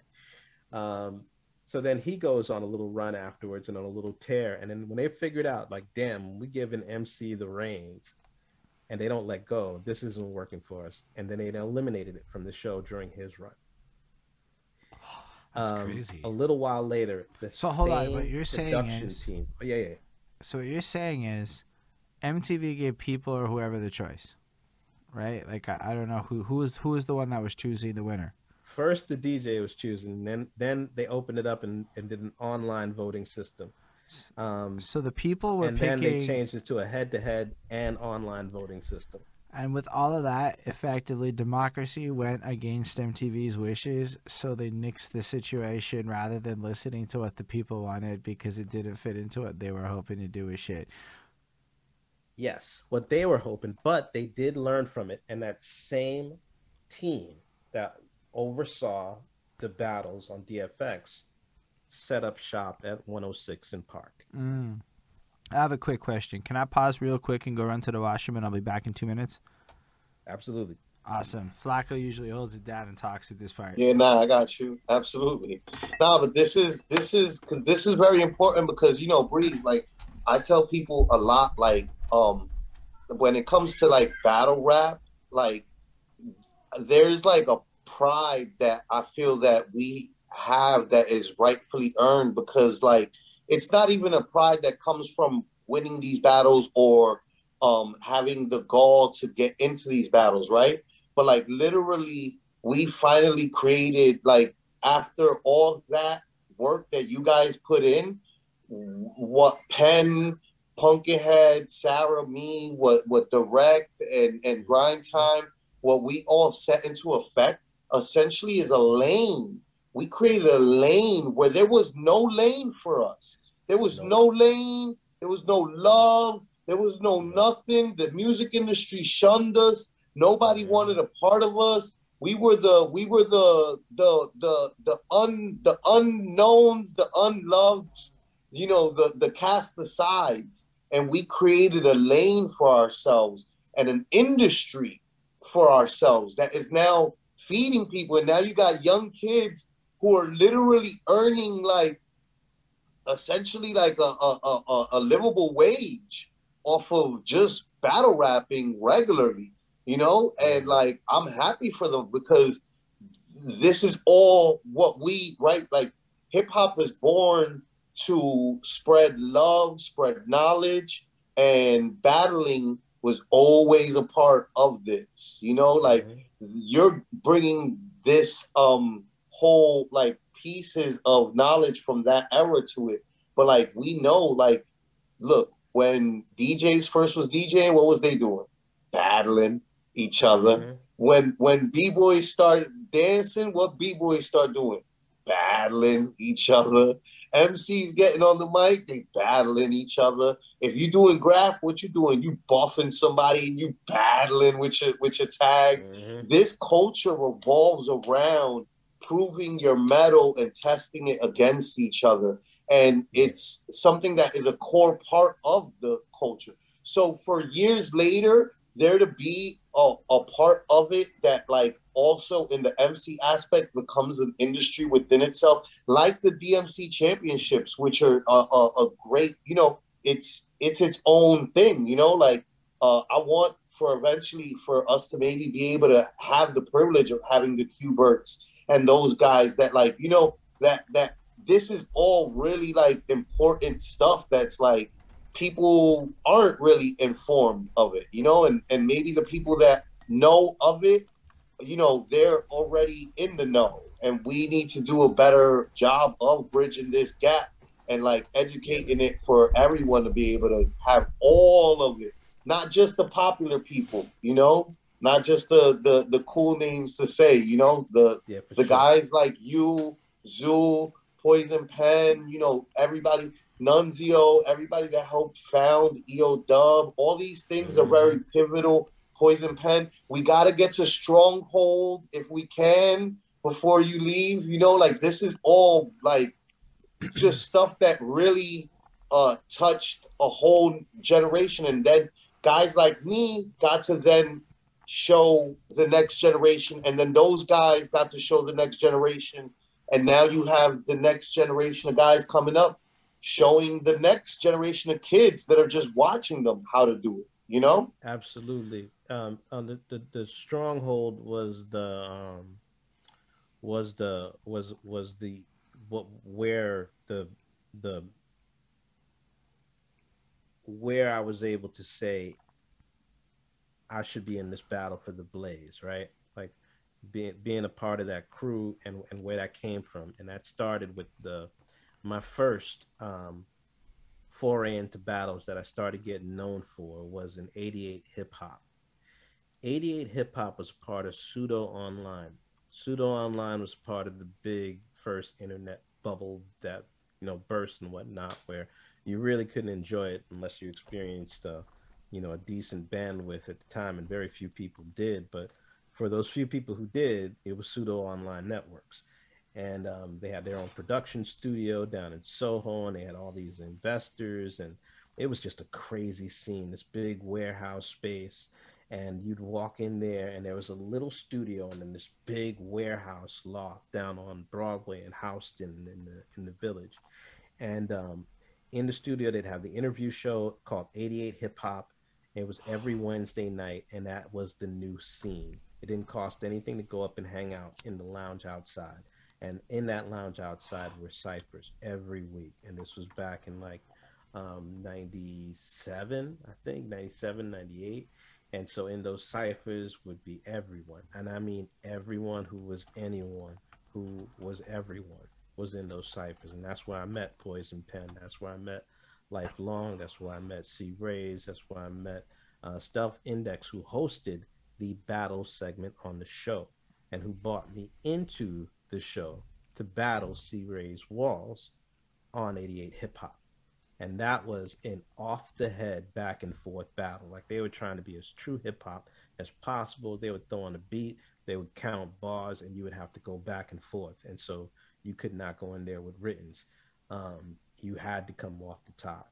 And so I was able to uh, win that round and then stay on for a good stretch afterwards. I did not hold Poison Pen's record for the amount of wins he had. I think Pen had like 12 wins on 88 hip hop. Um, he, he, he beat all sorts of people while he was on there. Like he, he's the record holder for it for sure.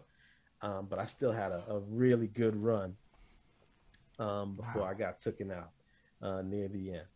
Um, but it was good times. It was definitely good times. But 88 Hip Hop's what gave me the cred to go into Blaze. Like, why am I not in this?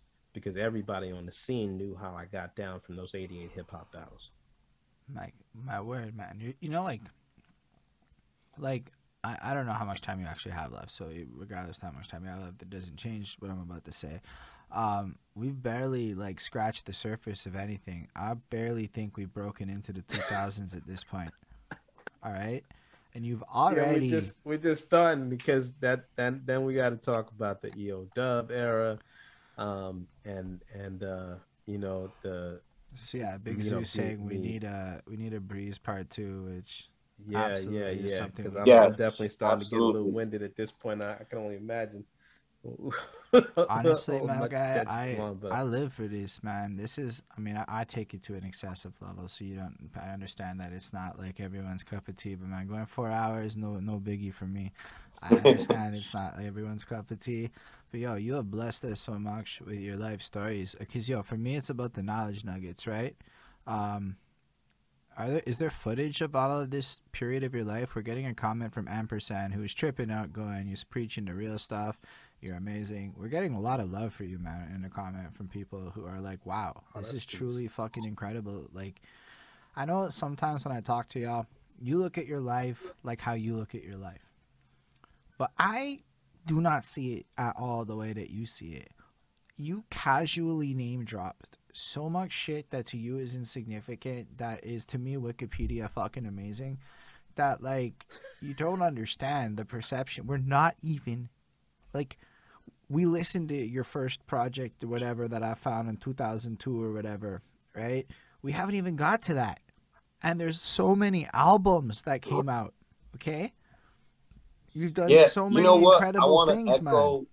I want to echo what Holden is saying because you know what? Like even it again, he's over there, right? But I'm right here, you know. And I was meeting, you know, like I had told you in, in the in the DMs on Instagram, like I was because I was around. I was uh Jean Grae and Sarah Connor, you know, lyrics like little homie. I was their yes. little homie, you know? Yes. And so I got to be around all you guys. And so I saw this and I'm just like, this is, but you guys got to achieve things bro, you got to go on Hot 97. That was a that's the dream when you're from New York and you rap. Know, that's the dream is to get on to Hot 97, to get to oh, be in MTV, not just the to dream be from New York. a part of, you know, it, you know, all these things are things that that is what showed me, you know, like this is what you do. This is this is the way that you make your journey through this and you earn your stripes,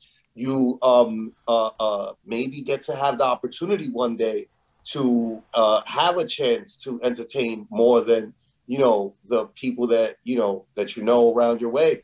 And yeah. without you guys doing that you know like there's no so i'm looking also yeah, at you you know like yo this to, is incredibly to, like, fascinating you know like to that a little bit.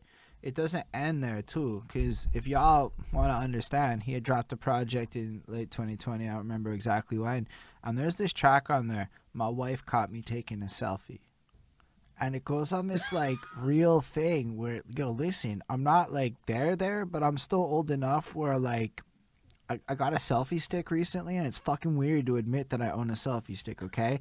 And just and the, but you swagged it out and you went in this like deep direction with it where you were like yeah i'm taking a selfie okay? It's not really like for what you think it is it's to do this with it and like you know what? The truth is about the the track is probably most of us have had that conversation with ourselves where we got caught taking that selfie and like you know it's like you have to admit to yourself a little bit you are that guy and how goofy the situation is okay?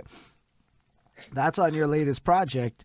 And they left me with this huge feeling of yo man the future's gonna be alright okay? Like everybody's going through this shit. So for me it's like it doesn't really just end with all your past accomplishments. You made a comic book fucking music video ep album thing. You're like built for the future dude. But there's a key difference now than before and um and that's and that's going to be a big part of part two of the conversation because you know there, there's there's the EOW stuff, there's the the MDC stuff, there's the you know there's there's a big chunk of, of homelessness and denial, um, and then the well just running completely dry as far as like you know resources and outlets, right? Like there's there's that piece of it, and then there's now where it's the you know after after going through you know what I'd gone through in that in that time frame it's the you know the the the, the rebuilding of a of a different type of stability.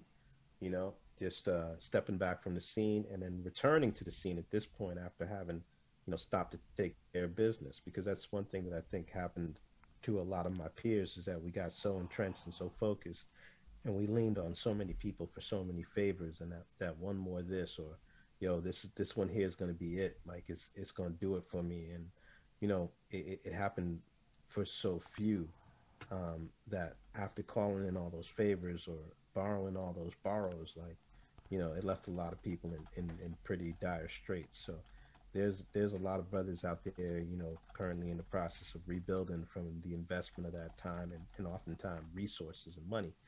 Um, but I, I definitely, you know, could have could have been a lot wiser about that earlier on and have continued with some consistency rather than having had to been forced to take that break. But at this point in time, I came back because of the release that I had originally found from it. And it's very different to be doing it comfortably when you don't have to, as opposed to trying to do it to get your next meal. So, and that's where the 2000s started getting really tight when it was rapping to eat. Yeah, I can't wait to hear the rest of it for real. But I gotta say that listening to you talk, hearing your wisdom, I can think of like 30 things you could do on the internet that would make Serious Bank. You're fucking interesting. You're such, you're so good at this. Like, you're teaching us like we in class, but we want to come back for more. That's a gift, man. That's all I gotta say about that. That is a gift. But um, I get the feeling that this is a good time to like you know wrap it up.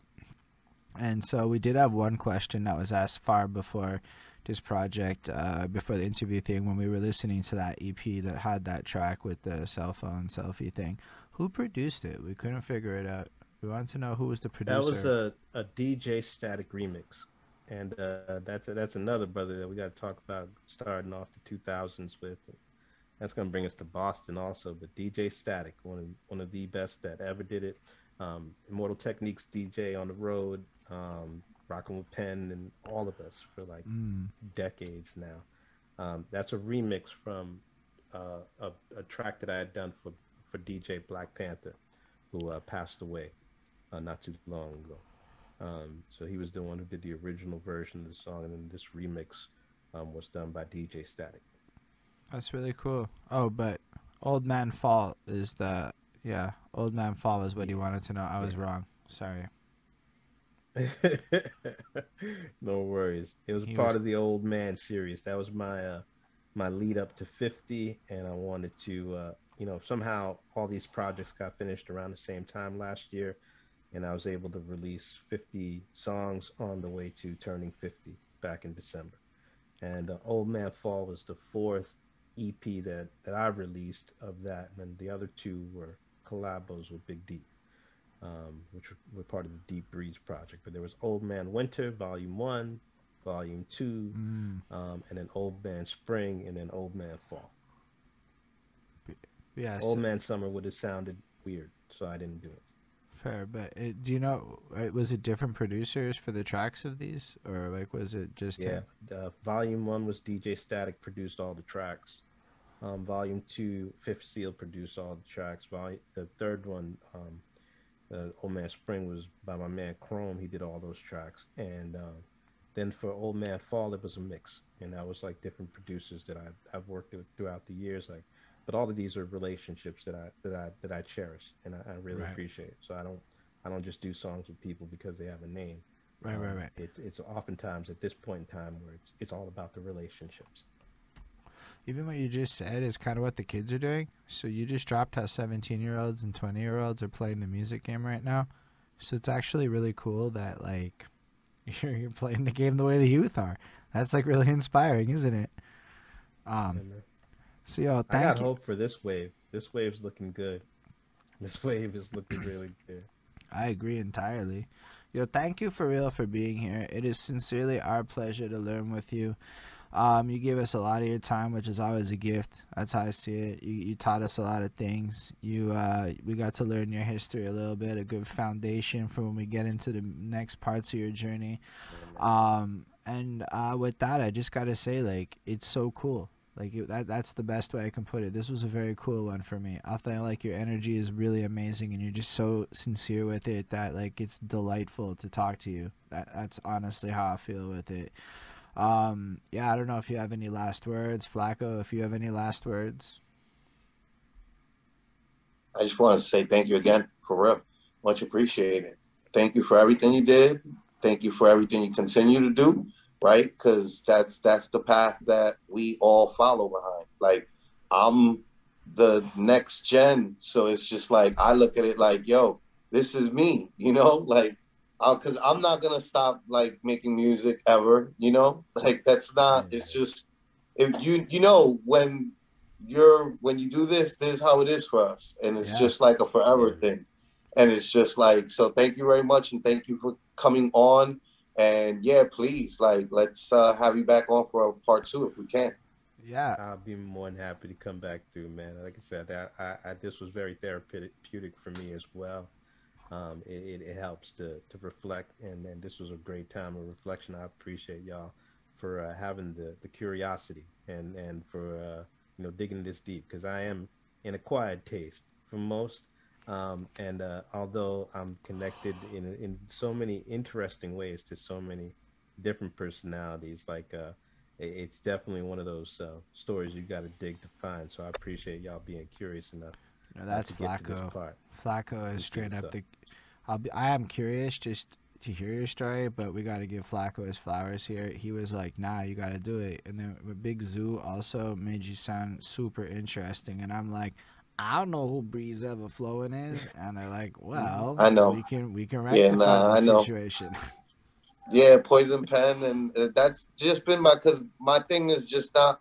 Let's choose do everything natural, right? And Holden is, is like a great interviewer, and he also is he wants to know, he wants this knowledge, and it's just like to me, it's like let's just keep on connecting dots, right? Mm. So like if we're interviewing Zoo and we're interviewing Pen, and they both mention Breeze. It's just like, well, the logical uh, step to me is like we should have Breeze on yeah. so that Breeze can talk yeah. about and because it fills out the picture. But it's you know? also like everybody's looking, everybody's looking from each of our perspectives, right?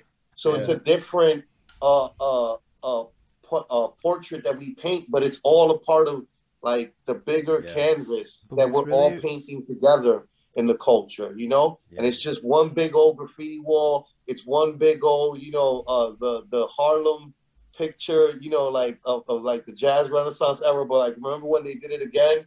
Um, the yes. double XL, you know, yes. it's, it's just that. Yes. and each of us gets to like look at you know what we put up there, but when we put our stories together, it makes the picture a little bit more clearer to see. And on yeah, top man. of that, and just to kind of shift it to the audience watching, because we always have to thank the audience who's watching this live yeah. on various platforms. Yo, at least on my chat, there are people coming back like week over week. So they watched Poison Pen mention your name, and they actually watched Big Zoo mention your name. So in a sense, like you're you're you're giving people who really don't know any of this a real window and I can't pretend like it's a crazy number of people, but I'm the kind of person that's like, yo, one person's an amazing number of people in a sincere way. But the fact that there are people who are able to stack this knowledge along with us, and every everywhere it's streaming, a couple more people are gonna collect over time. It's like you're helping us achieve this bigger goal of showing the world what really happened, and that's how I look at you it. You know also over here because I have I always do the watch party on my Facebook and like people are in and out the whole time, you know, like the homies are all like uh very like complimentary of like everything like and just oh I remember that and you know so yeah, yeah it was like no. even people watching somebody shared it on my Facebook said solid interview tagged me with it and that's not like really me as much as it's you being quite interesting sharing real knowledge. I can only work with what's available in front of me, my guy. That's the truth of the situation.